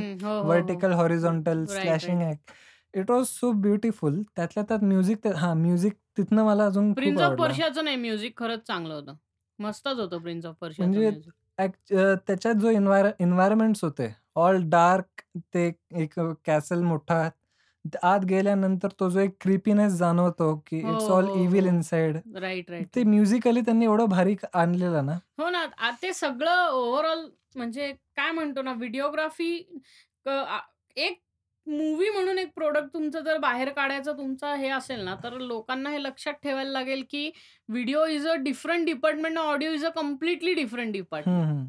आणि you can't balance yourself between both the departments. हं, म्हणजे. त्याचे त्याचे जे एक्सपर्ट्स आहेत ना व्हिडिओ एडिटर्स वगैरे हे वेगळे. मला मला सगळंच मला सॉफ्टवेअर वापरता येतं, पण मी स्वतःला खूप चांगला व्हिडिओ एडिटर म्हणेन का? तर नाही. मला काय चांगलं येतं, हां, मी म्युझिकमध्ये म्युझिकचं एडिटिंग वगैरे ते मला पटापट जमतं. कारण काय त्याच्यावर हात भरलेला बसलेला असतो.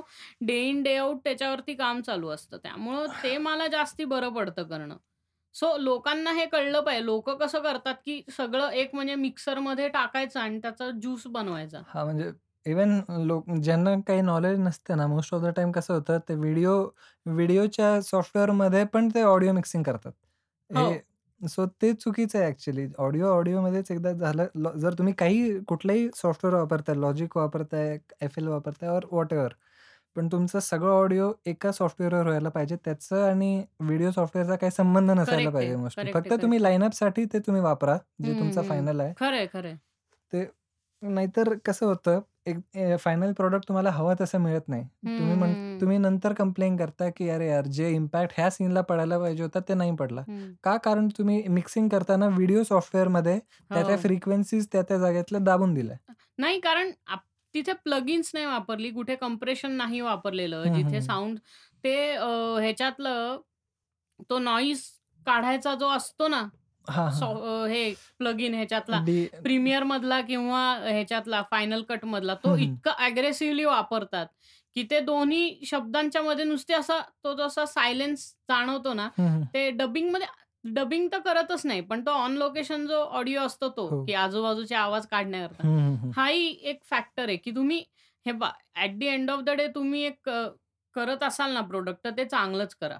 किंवा एक व्हिडिओ तुम्ही ह्याच्याकरता करताय, YouTube करता, तो चांगलाच करा. 3 अर्धवट ज्ञान असलेली लोकं एकत्र येऊन असले कुठले व्हिडिओ करायला लागले ना, की हं. तुमचं 1.5%च तो हे होतो. हं. आणि म्हणजे एका म्युझिशियनसाठी एक मा मला एवढंच म्हणणं आहे, की जर अ, ठीक आहे तुम्हाला काहीतरी YouTubeवर ॲज अ व्हिडिओ कंटेंट टाकायचं आहे, तो तर तुमच्याकडे uh, I think FL Studio जर कोणी वापरत असेल, तर त्यातच तुम्हाला ऑप्शन आहे, की तुम्ही त्यात एक तुमचा बेसिक एक व्हिडिओ तुम्ही एक कंटिन्युअसली जो आपण केला होता ओम सहना बतूमध्ये. हो, हो, हो. तुम्ही त्या प्रकारे करून ठेवा. काही प्रॉब्लेम नाहीये. लोक खरंय, खरंय. That's that's enough for you. तुम्हाला ते बाकी ॲड करत बसायची गरज नाही. एक्झॅक्टली. इव्हन आता मी अजून एक शाउट आउट शाउट आउट आहे माझा आफ्टर मॉर्निंग म्युझिकचा. म्हणजे मी जे जिथे जे अकॅडमीत जातो लेमन अकॅडमीमध्ये तिकडे मला जे शिकवतात they are he is that person. Okay. So after morning music. हं. काय Instagramवर काय आहे? आफ्टर मॉर्निंगच आहे. थांब, थांब. मी सर्च करतो. बोलत राहा तू. हां, तर अ, इव्हन अ, त्यांचंही जर बघितलं ना, चिल आउट म्युझिक आहे आणि ते जे व्हिडिओ अ, त्याला त्या म्युझिकला जे व्हिडिओ देतात ते एच-एस म्युझिक व्हिडिओ समथिंग आहे. हं. ते म्हणजे जेवढे ऑल ओव्हर इंडियातले जेवढे डी-जेज आहेत त्यांना म्युझिक अ, व्हिडिओचं अ, त्यां त्यांच्या व्हिडिओचं काम ते करतात. बरं.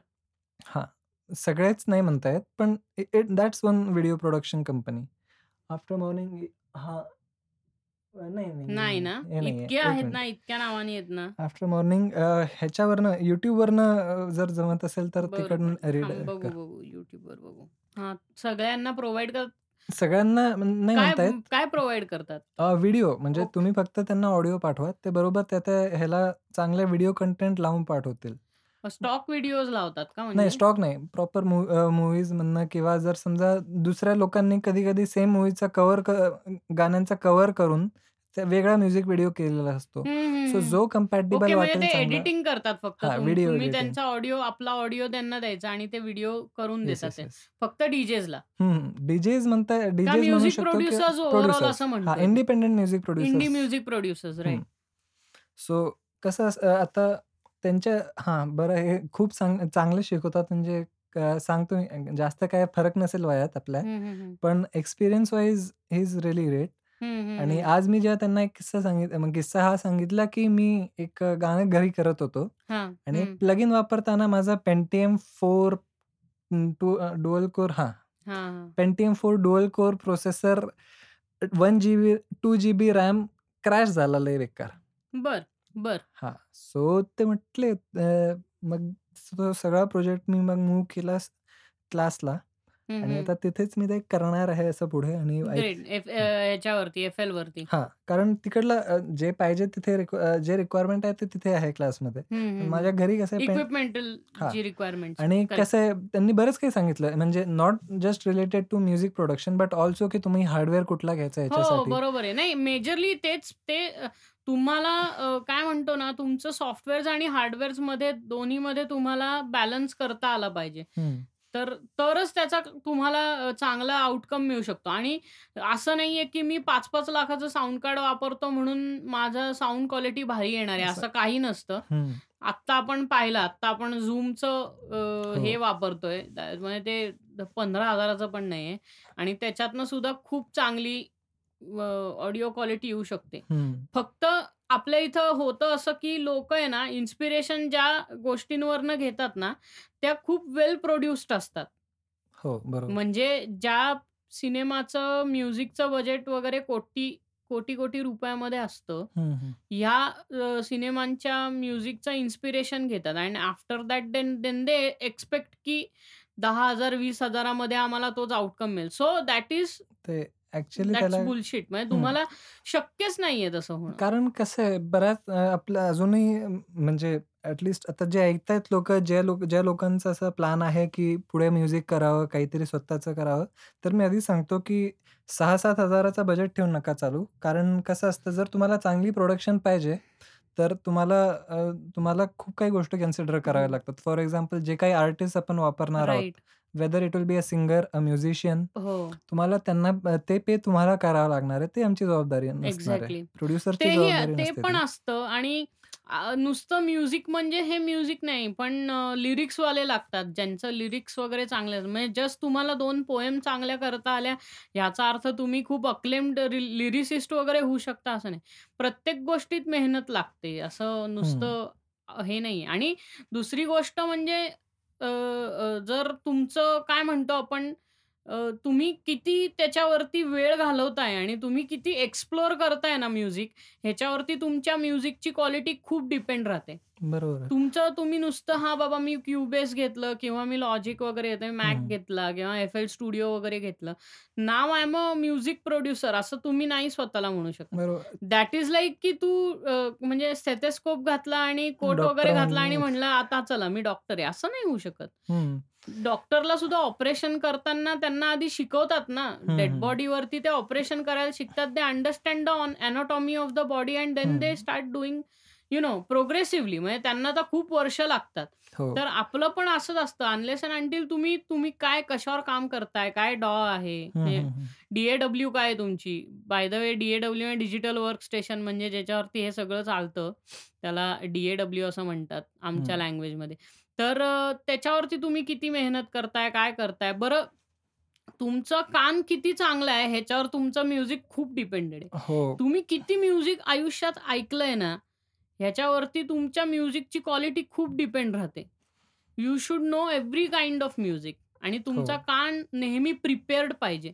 तुम्ही कुठलंही म्युझिक न ऐकता डायरेक्ट ह्याच्यावरती आला ना, तुम्हाला कधीच म्युझिक बनवता येणार नाही. बरोबर आहे. अँड प्लस तुम्ही काही पण कुठल्याही स्ट्रीममध्ये असा म्युझिकच्या, हं, हं. तुम्हाला बेसिक सूर वगैरे ह्याची माहिती असणं, बेसिक्स ऑफ म्युझिक ह्याची माहिती असणं अत्यंत गरजेचं आहे. हो. You should know what is A, what is B म्हणजे अशा ह्या कीज काय आहेत, व्हाईट कीज काय आहेत, काळ्या ब्लॅक कीज काय आहेत, हं, हं, तुम्हाला हं. माहिती पाहिजे. हो. आणि दुसरी गोष्ट म्हणजे एकदा तुम्ही कुठलंही इन्स्ट्रुमेंट खूप चांगलं वाजवत असाल, तर ह्याचा अर्थ तुम्ही साउंड इंजिनियर होता असं असं होत. नाही. बरोबर.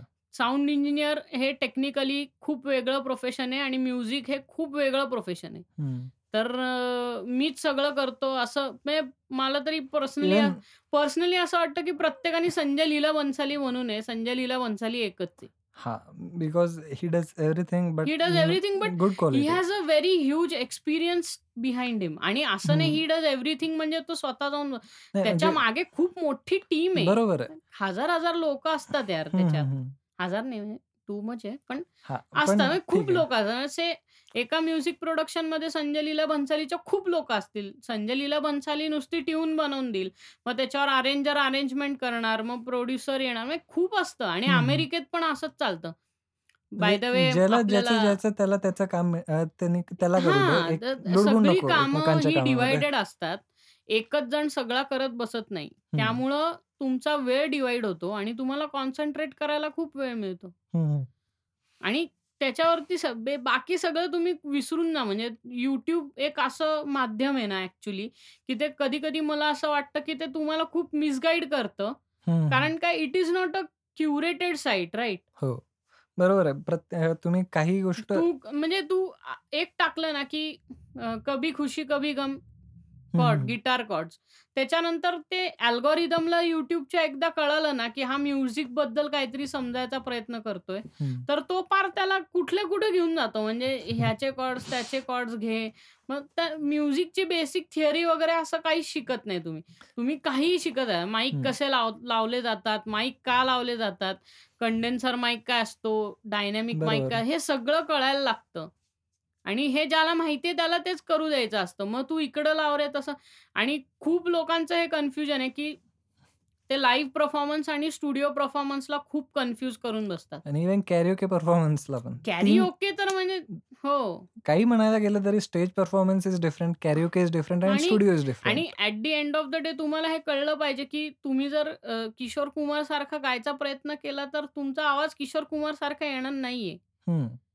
किती पण प्रयत्न करा. तो. आवाजाचं टेक्स्चर एकसारखंच आहे आणि तुम्ही ऑटो ट्यून किती लावणार ना त्याला. म्हणजे ऑटो ट्यूनचा तर आता जो कल्चर आता जो जो आहे ना, आय थिंक आपण प्रत्येक गाण्यात ऐकतो ऑटो ट्यून. ऑलमोस्ट प्रत्येक गाण्यात. सगळ्यातच असतं ना. हां, पण जे नाही काही-काही गाण्यांमध्ये हार्डली वाप म्हणजे मायन्यूट असतं हो, एकदम. बरोबर आहे, बरोबर. पण कसं आहे जे लोकं कळतं आता असं म्हणायला नाही पाहिजे, पण most of the Bhojpuri songs त्याच्यात सगळं ऑटो ट्यूनच असतं.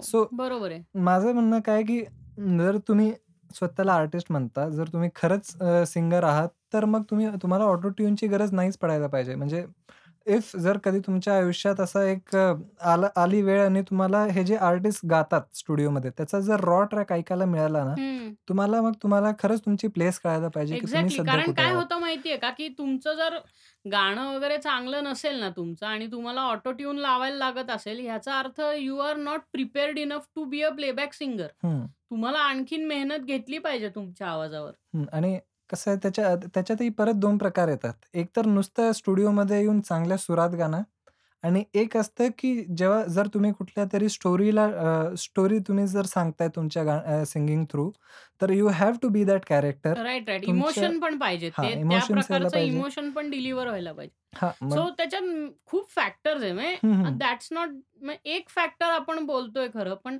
इतके फॅक्टर्स आहेत. म्हणजे आपण हो. Day in day out production करताना आपल्याला कळतं, की किती फॅक्टर्स आहेत. हं, हं. आणि every day is a new day. म्हणजे येस. प्रत्येक वेळेस काहीतरी नवीन कळतं, काहीतरी नवीन म्हणजे सिक्वेन्सर्स लावणे. आपण आत्ताच ते ईडीएमचं हे हं, केल्यावरती हं, हं. आपल्याला कळालं, की अरे हां, हे सिक्वेन्सर्स आणि हे असे लावले जातात. म्हणजे ते ते कळायला वेळ लागतो. It's not easy enough. हो. आणि तुम्हाला खूप एक्स म्हणजे तुम्ही जर डिसाईड करत असाल, तर तुम्हाला से चांगलं होण्याकरता 5 वर्ष लागतील. From the day you start. कारण काय इतकं एक्सप्लोरिंग असतं, इतकं आणि इट्स लाइक अ स्किल आणि ही खूपच टेक्निकल स्किल आहे. हो. तुम्हाला खूप समजायला लागतं म्युझिकमधलं. आणि जर पॉसिबल असेल म्हणजे गाणं ऐकणं एक वेगळं असतं आणि चांगल्या हेडफोन्सवर जरा मन लावून एकदम अ, काय म्हणतो आपण पूर्णपणे फोकस करून गाणं ऐकणं एक वेगळी हो, गोष्ट असते. तुमच्या कानाला ट्रेनिंग केलं करायला लागतं ना. हं. तुम्ही चांगलं म्युझिक ऐकतच नसाल, तर तुम्ही चांगलं म्युझिक बनवू कसं शकाल ना? बरोबर आहे. आणि तेच आता कसं झालं, आता मी माझे जे मोबाईल बरोबरचे स्टॉक हेडफोन्स मिळालेत, त्याच्यात आपलं एक ते गाणं ऐकलं. ब्रेकअप डायरीज ऐकलं काल मी. हं, हं, आणि हं. त्या दिवशी मी इथे कुठलंतरी हे अ, पुन्हा पावसाने ऐकत होतो. हो, हो, हो. तर अ, ते आधी पण माझ्या जुन्या हेडफोनमध्ये ऐकलंय मी. So right, right. पण जे प्रॉपर डिटेल्स कुठली फ्रिक्वेन्सी जास्त आहे, कमी आहे ते हो, सगळं ते आपल्याला ऐकून एका ऐकूनच कळतं आपल्याला. हं. सो जर पॉसिबल असेल तर घ्या. मागा जर तुम्हाला खरंच म्युझिक प्रोड्युसर व्हायचं असेल तर थोडंसं पै राइट. थोडेसे पैसे तुम्ही अ, तुमच्या हेडफोन्सवर इन्व्हेस्ट करा. आणि हेडफोन्सवर आहे आणि प्र पहिली गोष्ट म्हणजे म्युझिक प्रोडक्शन कुठनं तरी प्रॉपरली शिकून घ्या. हं. YouTubeवर बघून बघून तुम्ही चुकीचंच कराल असं म्हणत नाही, पण मिसगाईड होतं. बऱ्याच हां. वेळेस असं आहे, की तुम्हाला क आपलं कसं असतं, तुम्ही जेव्हा कुठल्या प्रो म्युझिक प्रोड्युसरकडे शिकता ना, तुम्हाला एक प्रॉपर करिक्युलम थ्रू जाता येतं त्याच्या हं, हं, हं. म्युझिक प्रोडक्शनच्या हो. आणि त्याच्यात तुम्हाला म्युझिक प्रोडक्शनचे प्रत्येक पैलू शिकवले जातात. हं, हं. पण अ, तुम्ही YouTubeवर शिकत असाल, तर आपण काय असं क्रोनॉलॉजिकली शिकत नाही ना. बरोबर आहे. आपण अ, आज हे घे, आज ते घे, आज हे लाव, आज ते लाव, ह्या हं. हिशोबाने शिकतो. मग तुम्ही चुकीचंच शिकाल. म्हणजे तितकी क्वालिटी खराब होईल. बरोबर आणि कसं YouTubeवर बऱ्याचशा गोष्टी क्लिअर होत नाही. म्हणजे for example if you are uh, तुम्ही जर कुठल्यातरी प्लगइनबद्दल समजा शिकताय. सो तुम्हाला ते नॉब काय करतंय, ते फिरतंय तर एक्झॅक्टली काय होतंय, हे एखाद्या वेळेस तुम्हाला समोर दिसतंय. पण जेव्हा तुम्ही ऐकताय तुमच्या नॉर्मल लॅपटॉपच्या स्पीकरवर किंवा हेडफोन्सवर हं, तुम्हाला हं. ते तेवढं क्लिअर कधी कळणार नाही. खरं आहे. पण जेव्हा अ, आता मी क्लासमध्ये जातो, मला खरंच ते पॅरामेट्रिक इक्वलायझर्स जे असतात, जे मल्टिपल बँड्स फ्रिक्वेन्सीज वर-खाली हो, करण्याचं काम. सो मला ते ॲक्चुअली खरंच अ, मी काय करायचो तुलाही माहिती आहे आधीच्या हो. प्रोडक्शन्समध्ये. काही कचरा हां, कुठली कुठलाही फ्रिक्वेन्सी वर करायची, कुठलीही फ्रिक्वेन्सी खाली ठेवायची हां. नाही. एव्हरी काय म्हणतो आपण every instrument has its own frequency response आणि त्या रिस्पॉन्सप्रमाणे तुम्हाला ते मेंटेन करायला लागतं. हं, हं, त्याच्यातल्या हं. अनवॉन्टेड फ्रिक्वेन्सीज काढणं हो. किंवा वॉन्टेड फ्रिक्वेन्सीज ठेवणं किंवा काही फ्रिक्वेन्सीज बूस्ट करणं, काही अॅट्युनेट करणं. हं, हं, हं. कुठल्या ह्याला फिल्टर्स म्हणजे जनरली आता ज्यांनी ज्यांनी ई-एन-टी-सी केलं असेल, ह्यांना हे कळत असेल, की high pass filters, low pass filters, हं. शेल्फ फिल्टर्स म्हणजे ज्याला बँड पास म्हणतो. आपण. मला ते सगळे ॲक्चुअली मला म्हणजे ई-एन-टी-सीमध्ये आपल्या ई-एन-टी-सी मधनं पास आउट होण्याचा उपयोग इथे झाला आपल्याला at the end of the day. नाही पण नाहीतर मला सगळे सॉफ्टवेअरमध्ये माझं असतात. मला वाटतं मला उलटंच मला उलटंच जायला पाहिजे होतं. कारण हे सगळं मला आत्ता कळतंय बिकॉज इट इस रिलेटेड म्हणजे टू तुला थिंग्स. कळालं का, की ऑसिलोस्कोप आपल्याला कळणं किती गरजेचं आहे. म्हणजे आपण असं म्हणतो, की काय यार ते त्या हं. वेव्हज आपल्याला इथे समजतात. ऑसिलोस्कोप जेव्हा आपण शिकतो, तर त्याच्यावरती आपल्याला एक्स ॲक्सेस, वाय ॲक्सेस किंवा हो. एक्स, वाय, झेड ॲक्सेसवर काय आहे किंवा आपण लॉगॅरिथमिक कर्व्हज म्हणतो किंवा. आपण log log uh, log chart बनवतो ना. हो. आता ते आपण का बनवतो? तर ते हे सगळं आपल्याला ई-एन-टी-सी वाल्यांचं म्हणतोय, बाकीच्यांचं मला माहिती नाही. Almost E N T C है ऑलमोस्ट. झालं बाबा. हमने छोड़ दिया विषय. Ultra legends. दॅट्स इम्पोर्टंट म्हणजे ते समजायची खूप सम समजण्याची त्याचा उपयोग कुठे होतो आपल्याला माहीत नसतं. म्हणजे एक एक मला पप्पा पण माझे खूप म्हणायचे, की कुठलंही एज्युकेशन वाया जात नाही. You learn something or the other thing from anything. हो. आता मला आय थिंक थिएटरचा थिएटरचा एक्सपिरियन्स हे वेब सीरीज जे आपण वेब सीरीजचे जे सॉन्ग्स आहेत त्याचा experience. 1-2 uh, I think short films केल्या, त्याचं बॅकग्राऊंड स्कोरिंग जे केलं, तो एक हो. एक्सपिरियन्स. हा सगळा का वे आपल्याला आणखीन एका ह्याचं करायचंय 40 अ, 5 मिनिट्सचा एक ट्रॅक आहे. हं. नंतर सांगतो. After the podcast. ओके. त्याच्या. नाही मी. आपल्या तुला आधी सांगितलेलं. एनिवेज पुढे. ठीक आहे. सो हं. बरं एक जॅम करायचा का? खूप वेळ झाली आहे. खूप वेळ झाली आहे नाही रे, खूप वेळ झालाय. ओके. हां. करू की जॅम? कसला जॅम करायचा? क्रॅनबेरी? मिक्स फ्रूट जॅम करायचा? मिक्स फ्रूट नको. अरे हां, मी मिक्स फ्रूट जॅम नाही लक्षात आलं. मी एक मागच्या आठवड्याची गोष्ट आहे. एक मिक्स फ्रूट जॅम मी ₹69 चा असतो एक छोटावाला. काहीतरी तो घेतला होता आणि मी एकट्याने संपवला तो जॅम. अरे बाबा! केवढ्या कॅलरी खातो एका दिवसात तू? अरे खूप दि अरे किती मध्ये गॅप किती दोन वर्षाचा गॅप होत दोन नाही 3-4 वर्षाचा गॅप होता. मी जॅमच नव्हता आला आणि मला एकदम असं आलं, की मला जॅम खायचाच आता. म्हणजे आयुष्यात जसं पाणीपुरी खायची जी एकदमच हे लागते ना.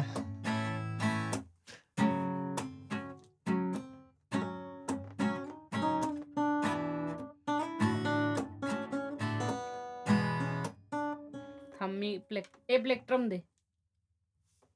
तुला हवाय का प्लेक्ट्रम हवा हवा मग दे. मला वाटलं मग करतो chord घे. मॅनेज मी. सेम कॉर्ड घे. हेच घेतोय मी आपलं. स्टँड बाय मीच घेतोय.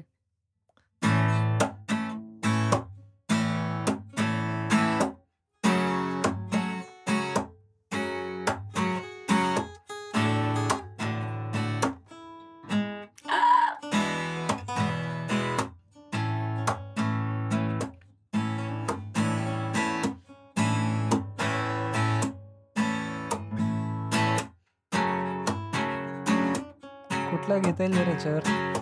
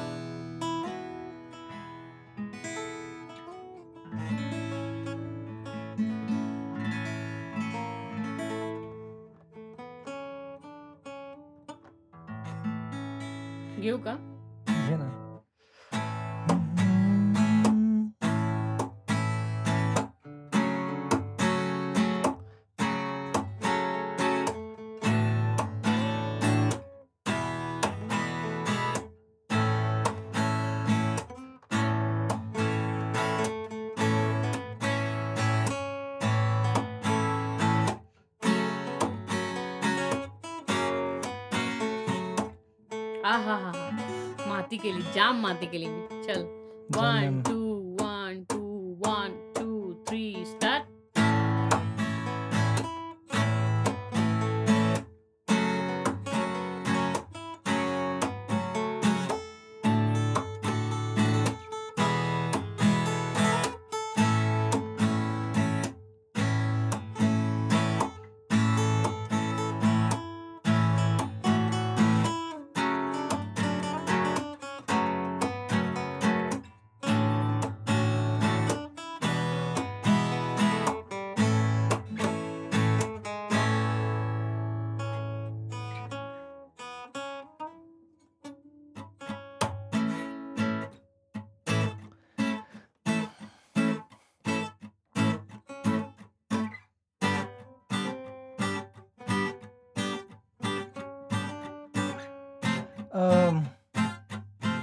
बोल. कुठलं कुठली रिदम घेतोय?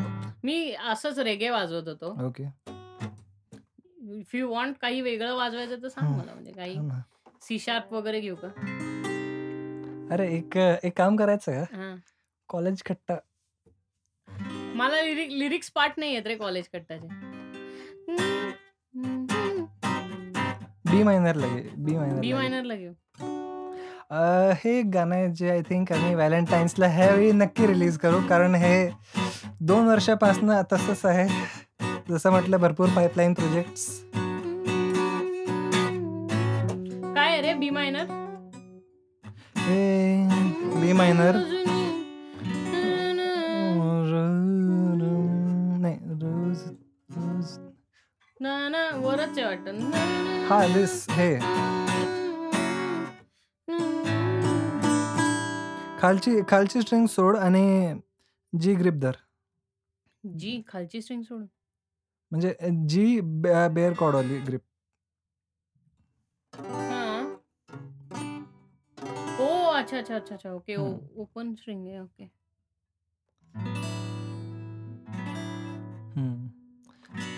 कॉलेजच्या कट्ट्यावर बसून रोज तुला बघतो. नाही ही तिथेच आहे ना बीच्या इथेच आहे ना? नाही एक फ्रेट पुढे. अच्छा पुढं आहे होय. ओके. हम्म, तर लास्ट स्ट्रिंग ओपन ठेवायची आहे ना? बरोबर. माझे नख ही काय आहे? जे आहे चांगलं ऐकू येतंय बस. हो चांगलं ऐकू येतंय बट मी अशीच घेतो ना. ठीक आहे तू जी घे काही प्रॉब्लेम नाही.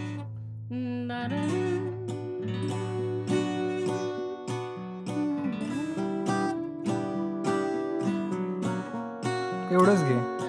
जी आणि ही ही वाली आणि बी. एफ जी आणि एफ शार्प. जी आणि एफ शार्प. हे कॉलेजच्या कट्ट्यावर बसून रोज तुला बघतो. तुझ्या हुन्नसच्या मागे लपलेल्या स्माईलवर मी मरतो. ए एफ म्हंटला मला तू. एफ शार्प बाबा. हा. एफ शार्प बोललो सगळे. कमेंट्समध्ये सांगा मी काय बोललो. स्टार्ट. कॉलेजच्या नाही, नाही, कट्ट्यावर नाही.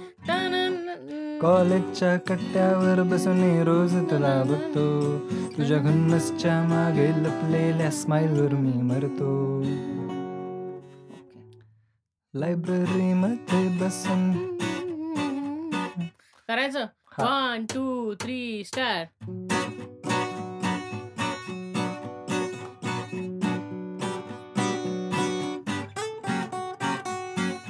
कॉलेजच्या कट्ट्यावर बसून रोज तुला बघतो. तुझ्या खुन्नसच्या मागे लपलेल्या स्माईलवर मी मरतो. लायब्ररी मध्ये बसून मी रोज तुला बघतो. अक्कल माझी शून्य तरी मी शहाणपणा करतो.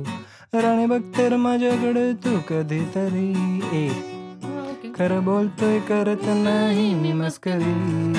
जी. घेऊन जाईल कधीतरी. हा मी पॅटर्नच चेंज आहे तू अगदी घेऊन ना ना ना. ना त्याच्या पुढे कसं? कॉलेज हा. लेक्चर लेक्चरच्या खिडकी मधून रोज तुला बघतो. तुला असताना बघण्यासाठी मी रोज धडपडतो. లెక్చర్ ఆయన परत दारा रा रा राणी सांग तू सांग तुम्ही गमी कुठे पडतो सो हे गाणं एक आहे. हे गाणे काय जे येणार आहे हो खरंच. हे फक्त या व्हॅलेंटाईन्स डे ला so- पक्का म्हणजे पक्का म्हणजे डेफिनेटली येणार. आता पावसाळा गेलाय सो एक- हो गाणं तर literally आमचं एक एक गाणं तीन. वर्षापासून पावसात वाहून चाललंय? वर्षात मग आम्हाला दरवेळेस ते आळंदीला जाऊन घेऊन यायला लागतं. वाहून जातं ना तर अशा प्रकारे मी आत्ता थोडी माती केली कारण मी आणि मी पण नख नव्हते कापले सो माझी माती होत होती. हो ठीक आहे कारण पण तुम्हाला गिटारिस्टला नाही. माहिती असतं त्याच्या हा नखांची गिटार किंमत. वाल्यांना ज्यांनी गिटार वाजवतात त्यांना कळेल आणि ज्यांना माहीत नाही त्यांना ठीक आहे म्हणजे चांगलंच जास्त करत नख होते जे झाले काय तर करत होते. किती माती होते गिटार. स्पेशली ज्या हाताने तुम्ही फ्रेट्स फ्रेटबोर्डवर खरंय. हात फिरवता त्यातले नख जर जास्त वाढलेले असतील. अरे पोकरमध्ये टाकल्यासारखं काय टाकतोय प्लेक्ट्रम तू? घे बाबा. नाही नाही, चा- मला काय देतोय? नाही चार होऊन जातील परत. हो खरंय. म्हणजे फार कमी राहिलेत प्लेक्ट्रम प्लेक्ट्रम स्पेक्ट्रम प्लेक्ट्रम बरं हा माझा एक मला काल आहे ना खूप भयंकर विचार आला. हा भयंकर. दीडशे कोटी दीडशे कोटी भारताची जनसंख्या आहे. नाही रे एकशे ती- अ, दीडशे नाहीये. म्हणजे कमी आहे का? ठीक आहे हा म्हणजे आ- अं, घे. हा. तरी हा. चायनापेक्षा कमी आहे. ऑब्विसली शी. हा बरं. मग? हा तर माझा विचार काय होता जर प्रत्येक माणसाने. यूट्यूब चॅनल त्याचं तयार केलं आणि प्रत्येकाने एकमेकांना सबस्क्राईब केलं तर प्रत्येकाचे दीडशे कोटी सबस्क्रायबर्स होतील मग युट्यूब प्रत्येकाला पे करू शकेल का? अ, नाही हा छपरी थॉट आहे खूप. कारण अ, काय होतं अ, तू जर पाहिलं तर जनरली यूट्यूब चॅनल प्रत्येक जण उघडत नाही. दॅट इज थिअरॉटिकल म्हणजे तुझ्या डोक्यात जो थॉट आला हा थिअरॉटिकल आहे खूप. पण हो. इन प्रॅक्टिकॅलिटी असं होतं की जी म्हातारी लोक असं असं say there are the total population of this planet is eight billion people आणि आठ. बिलियन पीपलमधले लोक त्या आठ बिलियन पीपलमधली काही लहान मुलं असतील काही वयस्कर असतील आणि काही मिडल एज्ड असतील आणि काही टीन एजर्स असतील. म्हणजे the the it is equally divided into this demographic ना. त्यामुळे शंभर टक्के सगळ्यांचं निघणं अवघड आहे. सगळे सगळ्यांना सबस्क्राईब आता समज तुझा चॅनल मी असेल तर मी का हा, मी तेच- सबस्क्राईब करू तुला? विषयच येत नाही. तर म्हणजे वेगळे वेगळे विचार येत राहतात मला. म्हणजे आपल्या इथं काय बीचेस बिचिंग कमी करतात का लोक? अरे. मग असं असं होईल का? स्टुडिओ का स्टुडिओ स्टुडिओ काय स्टुडिओ आणि स्टुडिओ हो, ब- आणि तू काय होतं म्हणजे कधी कधी मला ते डेली व्लॉगिंग वगैरे पटत नाही. रिझन बिंग की अरे मी रोज का बघू? तुझ्या घरात काय चाललंय? म्हणजे ठीक आहे. आणि हं. तू मला का सांगतोय रोज तुझ्या घरात हे घरात हे घडतंय आणि फार म्हणजे लोकांना वेड लागतं गोष्टी बघायचं. हो हे. काय होतं एका पॉइंट ऑफ टाईमला तुम्ही तुमची प्रायव्हेट लाईफ इतकी पब्लिक करून टाकतात ना, की मग आणि तू मग there is no way you can मग दॅट. ज्याच्यावर काही क्रिटिसिझम होते किंवा लोकं बोलतात तेव्हा तुम्हाला त्याचा राग येतो. सो मी हो, म्हणतो तुम्हाला सगळंच ऐकायला लागेल. वन्स यू तुमची स make your life public in front of people then it's going to happen. तुमची प्रायव्हेट लाईफ प्रायव्हेटच ठेवा. सोशल मीडिया हां, प्रत आ तेच अ, म्हणलं, की असं काही काम क्रिएटिव्ह काम वगैरे हे असं करत फोटोग्राफी, व्हिडिओग्राफर्स वगैरे तर दॅट्स गुड. हं. असं स्मर्क स्माईल का होती ह्या ह्याला? असं हं, असं का होतं? अरे नाही मध्ये एक वेगळाच किस्सा केलेला मी. खूप भयंकर किस्सा केलेला मी काय ॲक्चुअली. केलेला किस्सा? भयंकर म्हणजे ए मी एक अ, हॅपन माहिती आहे वेबसाईट? अ, वेबसाईट नाही ॲप. हॅपन हं. H A double P N. म्हणजे Tinder नंतर येतं हॅपन. हो का? हां. अरे असे तर लाखो ॲप्स आहेत यार अरे हो डेटिंगचे ना, काही पण होत नाही. काही होत नाही. मी माती काय केली ते सांगतो ना मी. मी लिटरली सबस्क्रिप्शन घेतलं. Oh wow! आणि सिरियसली काय मला आता मेल आला त्यांचा, की 2 लाइक्स आले तुम्हाला. खोटं बोलतायत रे. आणि हो ना, मग माझा तेच विचार होता, की आता लाइक मी तर आल्यानंतर Truecallerचं पण सबस्क्रिप्शन घेत नाही. आम्हाला रोज 54 people have seen your number म्हणलं बघू दे. मला काही गरज नाही माझे नंबर कोणी बघितले याची. बघायचंच नाहीये. नाही मला कसं आहे Truecallerवर ज्या लोकांनी कॉल केले त्या लोकांनी बघितलं हे कळतं मला. कारण ठीक आहे ना, हे जर मी कसं आहे आता मोस्ट ऑफ द टाईम माझ्या जे कंपनीत मी काम करत होतो त्याच्या त्यांच्या बिहाफनी बोलतो. बऱ्याचदा त्यांना रिप्लाय करतो. सो ते लोकं बघतात हा खरंच त्या कंपनीचा माणूस आहे का? म्हणून ते प्रोफाइल चेक करतात हे मला माहिती आहे. हो. परत ज्या लोकांच्या रेफरन्स वरनं आलेली असतात तेही मला सांगतात, की हा इकडनं-इकडनं बोलतोय. म्हणून जेव्हा मी बघतो हा कोणाचा नंबर आहे आणि कुठनं आहे, मला कळतं, की हा तोच माणूस आहे. सो एवढं काय म्हणजे त्याची अरे सबस्क्रिप्शन ते घ्यायची नाही, गरज. ते नाही. पण अननोन अनआयडेंटिफाईड पीपल असं आपण सर्च करतो ना डायरेक्टली नंबर. तर ते अनआयडेंटिफाईड नंबर्स असे अनआयडेंटिफाईड पीपल असे धरले जातात. द कॉ the people which are not in your contact. Okay. हां, अ, Truecallerनी पण ट्रेस नसते नाही, नाही, नाही. ते सगळं असते सगळे ते Truecallerवर असतात. हं. पण हे आपलं स्कॅव्हेंजिंग मशीन्स जे असतात ना मशीन लर्निंगवाले, की ते सगळे नंबर स्कॅव्हेज हां, करत. असतात. तर त्याच्यातनं पण व्ह्यूज जे स्पॅमिंग करण्याकरता लोकं वापरतात बघ. अरे हां, स्पॅमर्सचा एक वेगळाच किस्सा चालतो. ते एक बरं पडतं. ते लगेच स्पॅ Truecallerवरती स्पॅम कोणाचा आहे ते कळालं, की अव्हॉइड करता येतं माणूस. अरे पण हां, आधी बघ हे अ, 911 असे नंबर्स तर यायचे, की नमस्कार आपको ये मिलेगा, वो मिलेगा ऑफर्स अस हो, असायचे हो, सारखे. हो, हो, हो. आजकाल ते ते कॉल्स एका साध्या साधा दिसणारा मोबाईल नंबर जो असेल त्यावर पण येतात.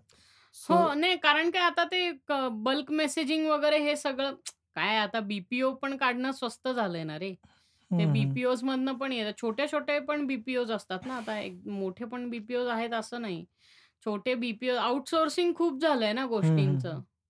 तर बल्क मेसेजिंगवाले आता तर कोणी पण बल्क मेसेजिंग करतं. आता त्याची सॉफ्टवेअर्सच अवेलेबल आहेत म्हटल्यावर. हं. तुम्ही Outlookवरती आपण अ, न्यूजलेटर्स कशी पाठवतो ना, इतके-इतके ईमेल आयडीज आहेत भरा आणि एकच मेसेज टाइप करून एंटर म्हटलं, की जितके हं. तुमचे ईमेल्स असतील त्या सगळ्यांना ते न्यूजलेटर म्हणून ईमेल जातं.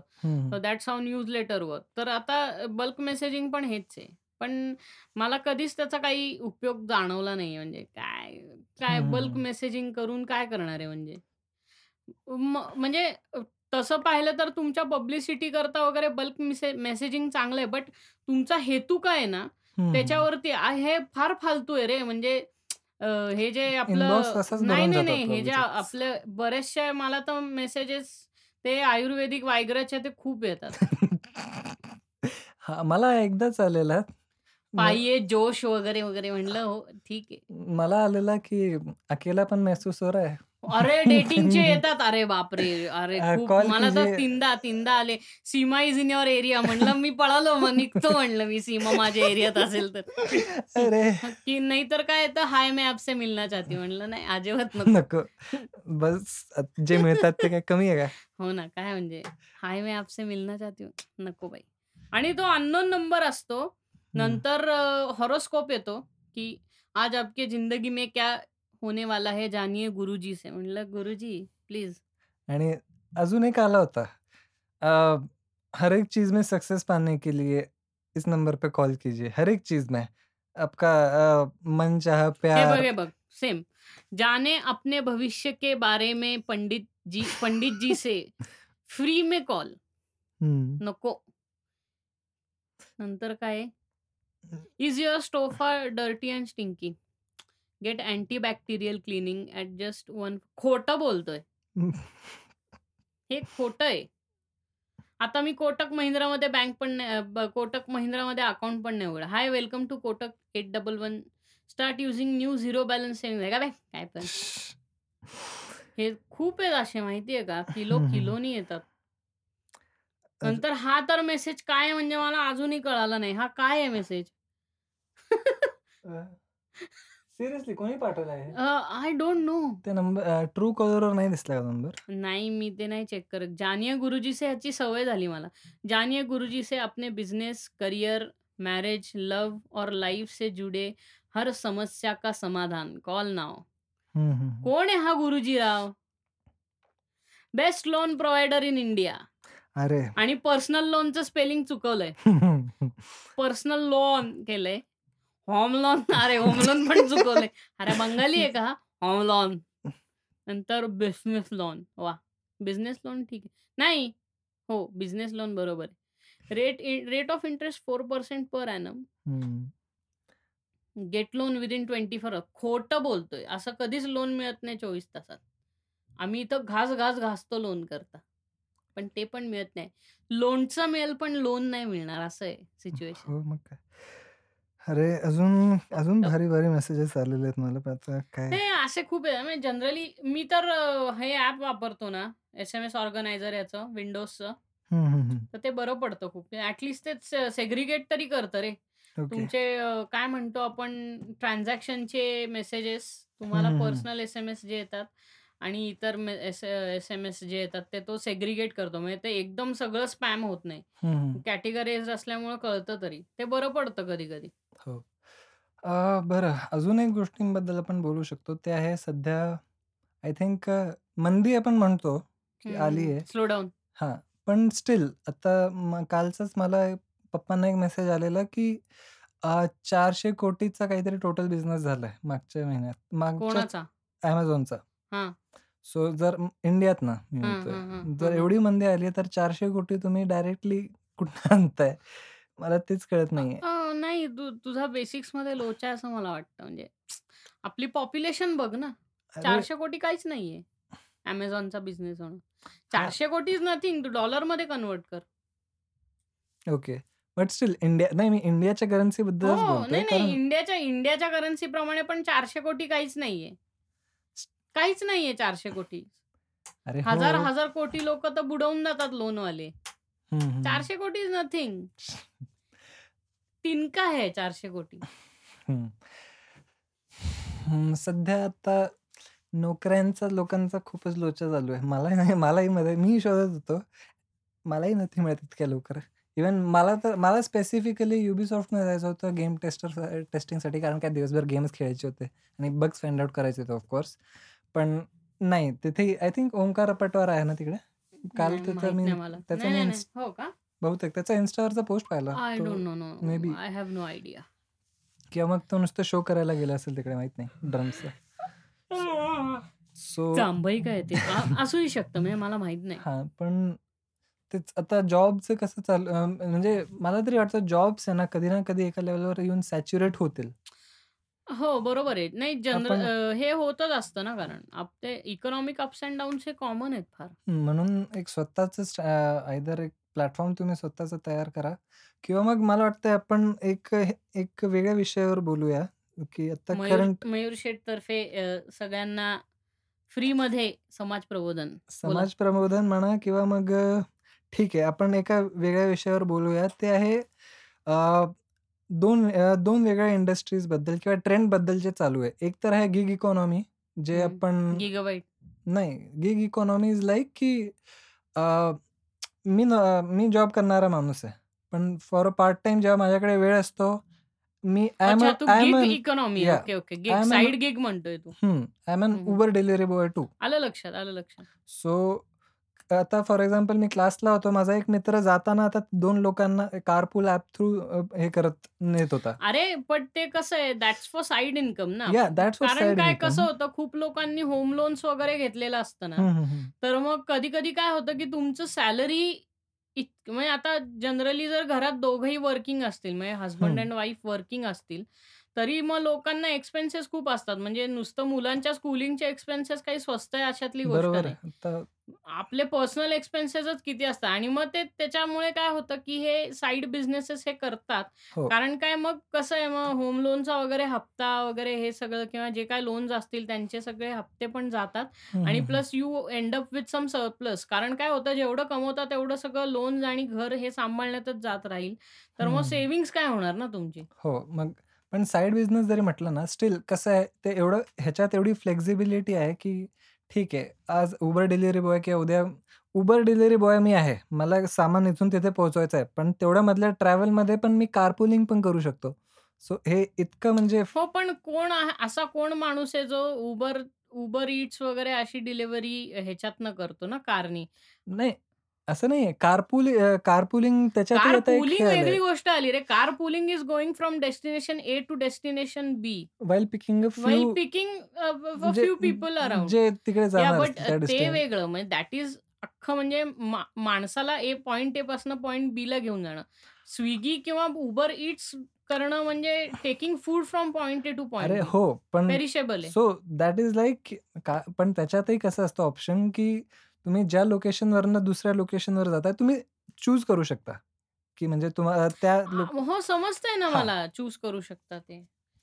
सो माझं काय म्हणणं आहे, की शेवटी तुमच्याकडे जर वेगळा काही सा तुम्ही जर समजा जॉब करताय किंवा समजा नाही जरी करत आहे.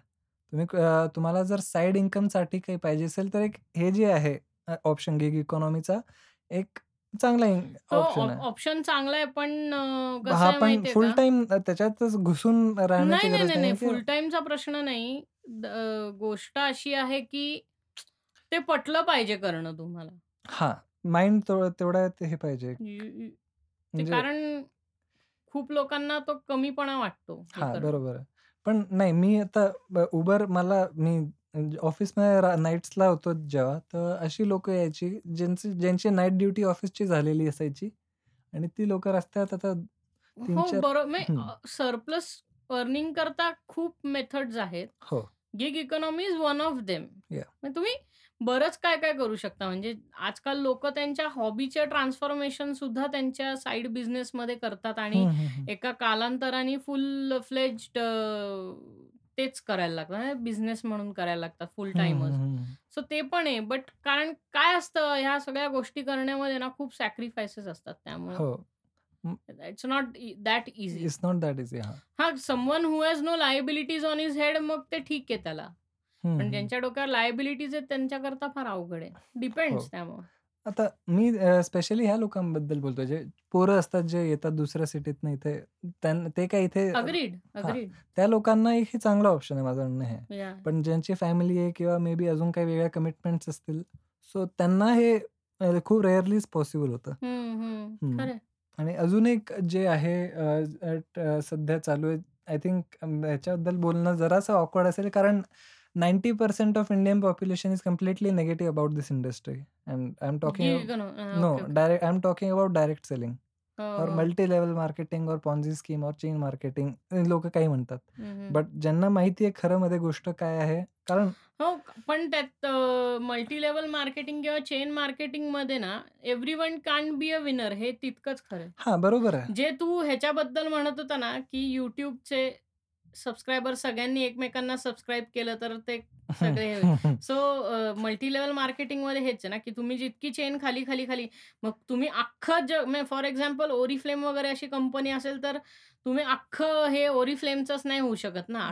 जगातले सगळेच लोकं Oriflameचे मेंबर असतील बरोबर आहे. तर प्रॉडक्ट विकायचं कोणाला आणि प्रॉडक्ट विकत घ्यायचं कोणी हो, म्हणजे बरोबर आहे. पण कसं आहे. इव्हन ह्याच्यातही एक ॲस्पेक्ट अशा असा येतो, की प्लॅन डिझायनिंग एक पार्ट असतो, की तुम्ही प्लॅन कसा डिझाइन डिझाइन करताय. तुमचा प्लॅन फक्त वरच्याच लोकांना फायदेशीर असणार आहे, की खालच्या लोकांनाही असणार आहे. बरं खालच्या लोकांना फायदेशीर हो, पण जनरली जो साइड इन्कम करता ह्याच्यात एंट्री करायला बघतोय ना, तो इतक्या टेक्निकॅलिटीनी बघत नाही ह्याच्याकडे. हां. कारण काय त्याला जर बिझनेस प्लॅनिंग करता येत असेल, तर तो Oriflameमध्ये धक्का मारेल. हां, बरोबर. तो मोठ्या कंपनींना फायदा करून देईल ना. कारण काय त्याच्यात. त्याला जास्ती फायदा आहे. कुठलाही मिडल क्लास ज्याला साइड इन्कम करता हे करायचंय, तो इतका लाँग टर्म थॉट देतच नाही या गोष्टीला, की आपण आपला बिझनेस किंवा आपण आपला प्लॅन असा डिझाइन करू Oriflameचा, की ह्यांना बेनिफिट मिळेल, तसं मिळेल, हे मिळेल आणि. त्याच्यावरती एफर्ट्स घेत नाही. This is like quite lame approach असं मला वाटतंय. हां, पण आता कसं झालंय, आता म्हणजे चेंजेस त्याच्यातला 1%च म्हणजे ज्याला त्या चे टॉ चेनच्या टॉपला राहायचंय ना, हं, हं. कारण काय विनर नेहमी कारण ते प्रत्येक टॉपचेच वेळी असतात. कसं असतं हां आणि ह्याची ह्याचा लोकं फायदाही उचलतात. नव्या कंपनीज ओपन होतात, लगेच आपल्याला कॉल येतो, की सर ही कंपनी ओपन होतीये. तुला तुझं ना मार्केटमध्ये तुझं प्रॉडक्ट पटापट उतरवायचं असेल आणि त्याच्याबद्दल काही रिव्ह्यूज वगैरे मिळवायचे असतील ना, तर तर मग ह्या स्कीमचा ट्रॅडिशनलीच खूप फायदा आहे. हं, हं, हं. पण if you want to become a proper business business तर मग अ, that is not the way to plan your business. नाही, हे पण त हां, बरोबर आहे. पण जर आपण Amwayचा एक एक्झाम्पल घेतला, Amway is now both in M L M also and as well as in traditional business हो. कारण काय त्यांना त्यांनी तेवढं केलं तेवढं. त्यांना हे राहायला लागलं ना, त्याला काय ओपन राहायला लागलं चेंज करता. हं, हं, त्यांना हं. स्ट्रॅटेजी बदलायला लागली. कसं असतं, ह्याला व्हॅलिडिटी असं मला वाटतं. मल्टी लेव्हल हां, मार्केटिंगची ऑफ कोर्स. व्हॅलिडिटी असते. एका पॉइंट ऑफ टाईमला ते एक्सपायर होतं आणि ते एक्सपायर झालं, की मग ते हे नाही, होतं. एक्सपायर झालं म्हणून ते आता शेवटी मग त्यांना ट्रेडिशनलमध्ये उतरलंय ना. ट्रॅडिशनली जे सिस्टम आहे त्याच्यात जायला लागलं. That's common. हां, पण आताही कसं झालंय 2 चेंज ह्याच्यातही 2 ॲस्पेक्ट्स आलेत. एक तर आहे प्रॉडक्ट बेस आणि दुसरं आहे सर्व्हिस बेस्ड. राइट. जसं आहे आणि आता सर्व्हिस बेसमध्ये काही म्हटलं तरी म अ, जे सबस्क्रिप्शन्स आपण म्हणतो. सबस्क्रिप्शन्सच्या नावा अंडर आता आय थिंक इव्हन Paytmनी सबस्क्रिप्शन काढलंय. फक्त ते चेन नाहीये. It's a single a single level. हं. इव्हन आपण जे Google Payमध्ये अ, ₹51 जे आपल्याला मिळतात. हो ना, पण सबस्क्रिप्शन्स म मुळे होतं असं, की तुम्ही किती गोष्टी सबस्क्राईब करणार, हो. की मी Amaz अ, मला ही सीरियल आवडते म्हणून मी Amazon प्राईम सबस्क्राईब केलं. हं, हं, मला हं. अ, अमुक-अमुक वेब सीरीज आवडते बरोबर. म्हणून मी मग Netflix Netflixही केलं. केलं. मग आता अरे मला क्रिकेटच्या मॅचेस बघायच्या ते फक्त Hotstarवर लागतात. हं. मग ते त्याच्याकरता म्हणजे किती सबस्क्रिप्शन करू ना मी पण. म्हणजे हो एका ना. एका पॉइंटला केबल घेतलेली परवडते असं म्हणू आपण. पण केलेली परवडते. हो, मग लोकं ह्याच्यामुळेच त्या गोष्टीकडे वळणार ना, कारण हं, हं. प्रत्येक गोष्टीचं सबस्क्रिप्शन. बरं काय थोडं-थोडकं नाही ₹1000 इकडे जा, ₹800 तिकडे जा असं आहे. हं, हं. म्हणजे तेही आहे ना वन ते सबस्क्रिप्शन सबस्क्रिप्शन कसं आहे माहिती आहे का? स्लो पॉइझन डेथ आहे ती. कधी प्रत्येक वेळी म्हणजे ना एका माणसाला रोख तुझं प्रॉडक्ट विकून मोकळं होणं परवडतं कधी-कधी. हं, हं, हं. की हे बाबा घे, हे माझे पैसे, तुझा माझा संबंध संपला. लाईफ हो टाईम. ना. हे असं म्हणजे रिन्यूअल जे सबस्क्रिप्शन्सला रिन्यूअल असतं ना, त्यांना त्यांना असा येतो फारसा. हे हे जे नाही ते. कंटेंट असं तयार करतात, की तुम्हाला सारखं-सारखं ते अ, कंटिन्यू करायला लागेल सबस्क्रिप्शन ह्याकरता. पण आहे एक एखाद 2 कंपनीज आहेत ज्यांचे सबस्क्रिप्शन लाईफटाईम आहेत आणि त्यात करायला काही प्रॉब्लेम हो. पण त्यांच्याकडे तितकं एक्सपोजर नाही ना, जितकं ह्या आहे. कंटिन्यू म्हणजे ते इतकं भारी त्यांचा एक वेब सीरीज भारी असेल. पण हं, हं. ह्यांच्या 6-6, 7-7 वेब सीरीज आता फॉर एक्झाम्पल ज्यांना गेम ऑफ थ्रोन्स बघायचं होतं, तुमच्याकडे 2च पर्याय होते. एक तर टॉरेंट करायचं. किंवा एक प्रॉपर कुठल्यातरी सबस्क्रिप्शन सर्व्हिसला.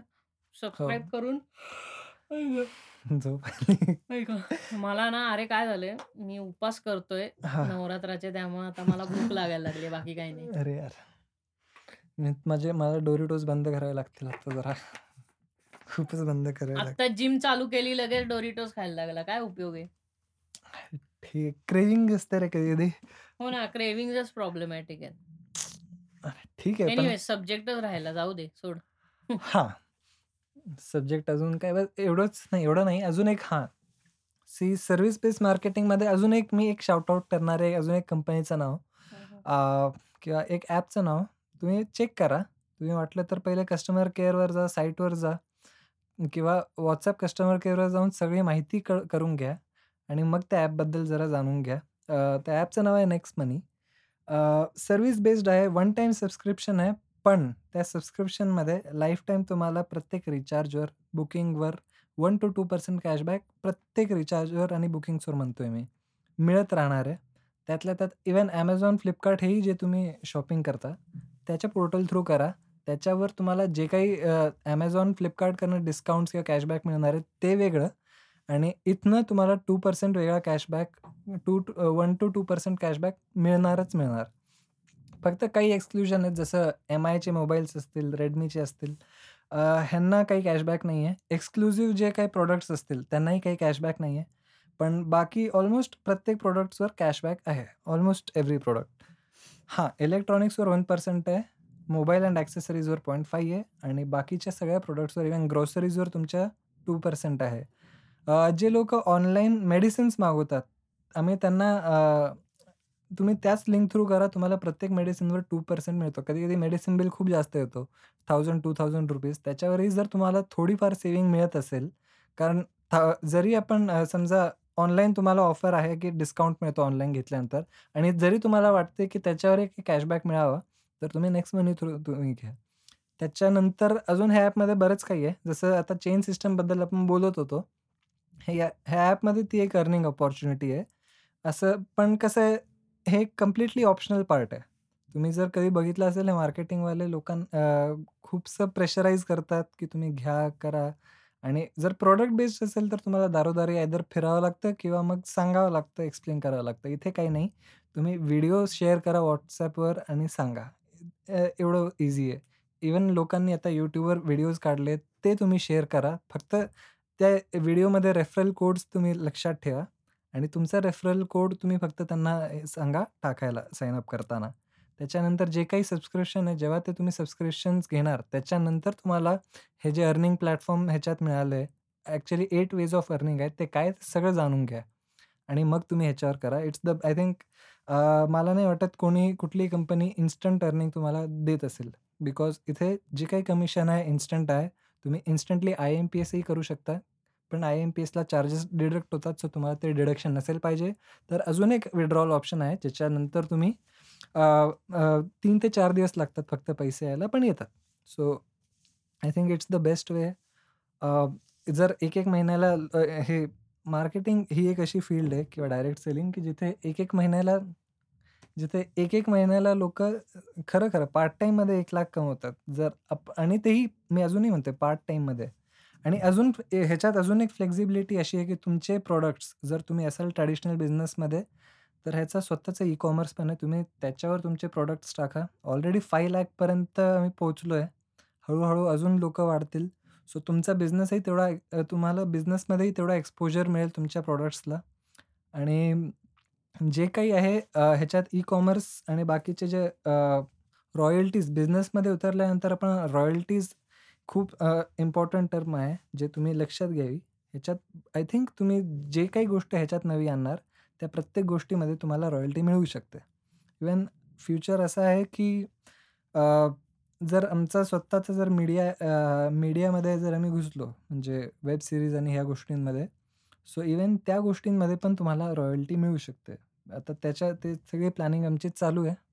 अ, पण जे जेव्हा हे रिलीज होईल तेव्हा कळवण्यात येईल प्रत्येकाला, जे कोणी ह्याच्यात कनेक्टेड असेल. आणि नेक्स्ट मनी मी अजूनही सांगतो प्रॉडक्ट बेस करण्यापेक्षा माझं तरी हे रिकमेंडेशन आहे की प्रॉडक्ट बेसमध्ये घुसण्यापेक्षा सर्व्हिस बेसमध्ये घुसला, तर तुम्हाला जास्त दारोदारी फिरावी लाग फिरावं लागणार नाही. प्रॉडक्टबद्दल सांगावं लागणार नाही. हां, पण एक आहे तुम्हाला प्रेझेंटेशन स्किल्स पाहिजे कुठेही असाल. ठीक आहे? Okay. So uh, I think दर्शनने सांगितलं हात फिरून की चेंज द टॉपिक. नाही, सो बाय द वे सांगायचं आहे की मयूर अ, नेक्स्ट मनीशी असोसिएटेड आहे म्हणून तो शाउट आउट देतोय. अ, त्यात नेक्स्ट मनी आपलं काही स्पॉन्सर नाही. एवढंच सांगायचंय मला बाकी हां. याह सो नाही मलाही मला वी आर त्याची not sponsored by uh, Next Money. It's a app तुम्हाला जाऊन चेक करायचं असेल, तर तुम्ही जरूर जाऊन चेक करू शकता. हां, जे इन अ, सुरुवातच आहे, स्टार्टअपच आहे. सो आय होप तुम्ही जरा त्या सपोर्ट द्याल. स्टार्टअपशी मयूर असोसिएटेड आहे. याह. सो आता नेक्स्ट गोष्ट आपण जराशी अ, नेक्स्ट गोष्ट मयूर 8 वाजत आहे. मला भूक लागली यार. अरे अ, बराच वेळ बसलोय आपण. आय गेस फर्स्ट हा पायलट एपिसोड करता मला वाटतंय खूप झालं. अजून एक शाउट आउट देतो छोटासा. अ, जर तुम्ही अ, ईशान्य मॉलच्या पब्लिकमध्ये जात असाल, सो तिकडे डी-जे प्राईम ओह असतो. He yes, is my yes, cousin. Yes, yes. Please D J प्राईमला भेटून या. भेटून या. त्याला Instaवर सबस्क्राईब क अ, फॉलो करा. He is he yes, is really good yes. In his work. Absolutely भारी आहे. अँड अ, काही नाही तू तिकडे गेल्यानंतर जर असलं त्या त्याची इच्छा असली तर तो तुम्हाला फ्रीमध्ये मे बी ट्रीटही देईल. मला नाही दिली अजून. पण मग ठीक कशी. कसं आम्ही अपेक्षा ठेवू आम्हाला मिळेल ह्याची? मग मी बघतो ते. चलो. ओके. बाय. दिस तुमचं is Mayur and Darshan signing off. Mayur and Darshan signing out. माझं Instagram आहे wix.ward at uh, Instagram at wix.ward V-I-X.W-A-R-D. Yes and my Instagram is मॅक्सिमस007 जर मला तुम्ही PUBGवर फॉलो करत असाल तर सेम आहे. सो स्पेलिंग सांग. अ, इज लाइक फ्रॉम कुठला पिक्चर होता तो? अरे स्पेलिंग हां, सांग. सॉरी हां. अ, M-A-X-I-M-U-S 007 जेम्स बॉन्डचा. आहाहा! क्या बात है. येस. येस. तर this is Darshan and Mayur signing out. Bye. Good night and take care and have a nice night. Nice night and good night. Bye bye.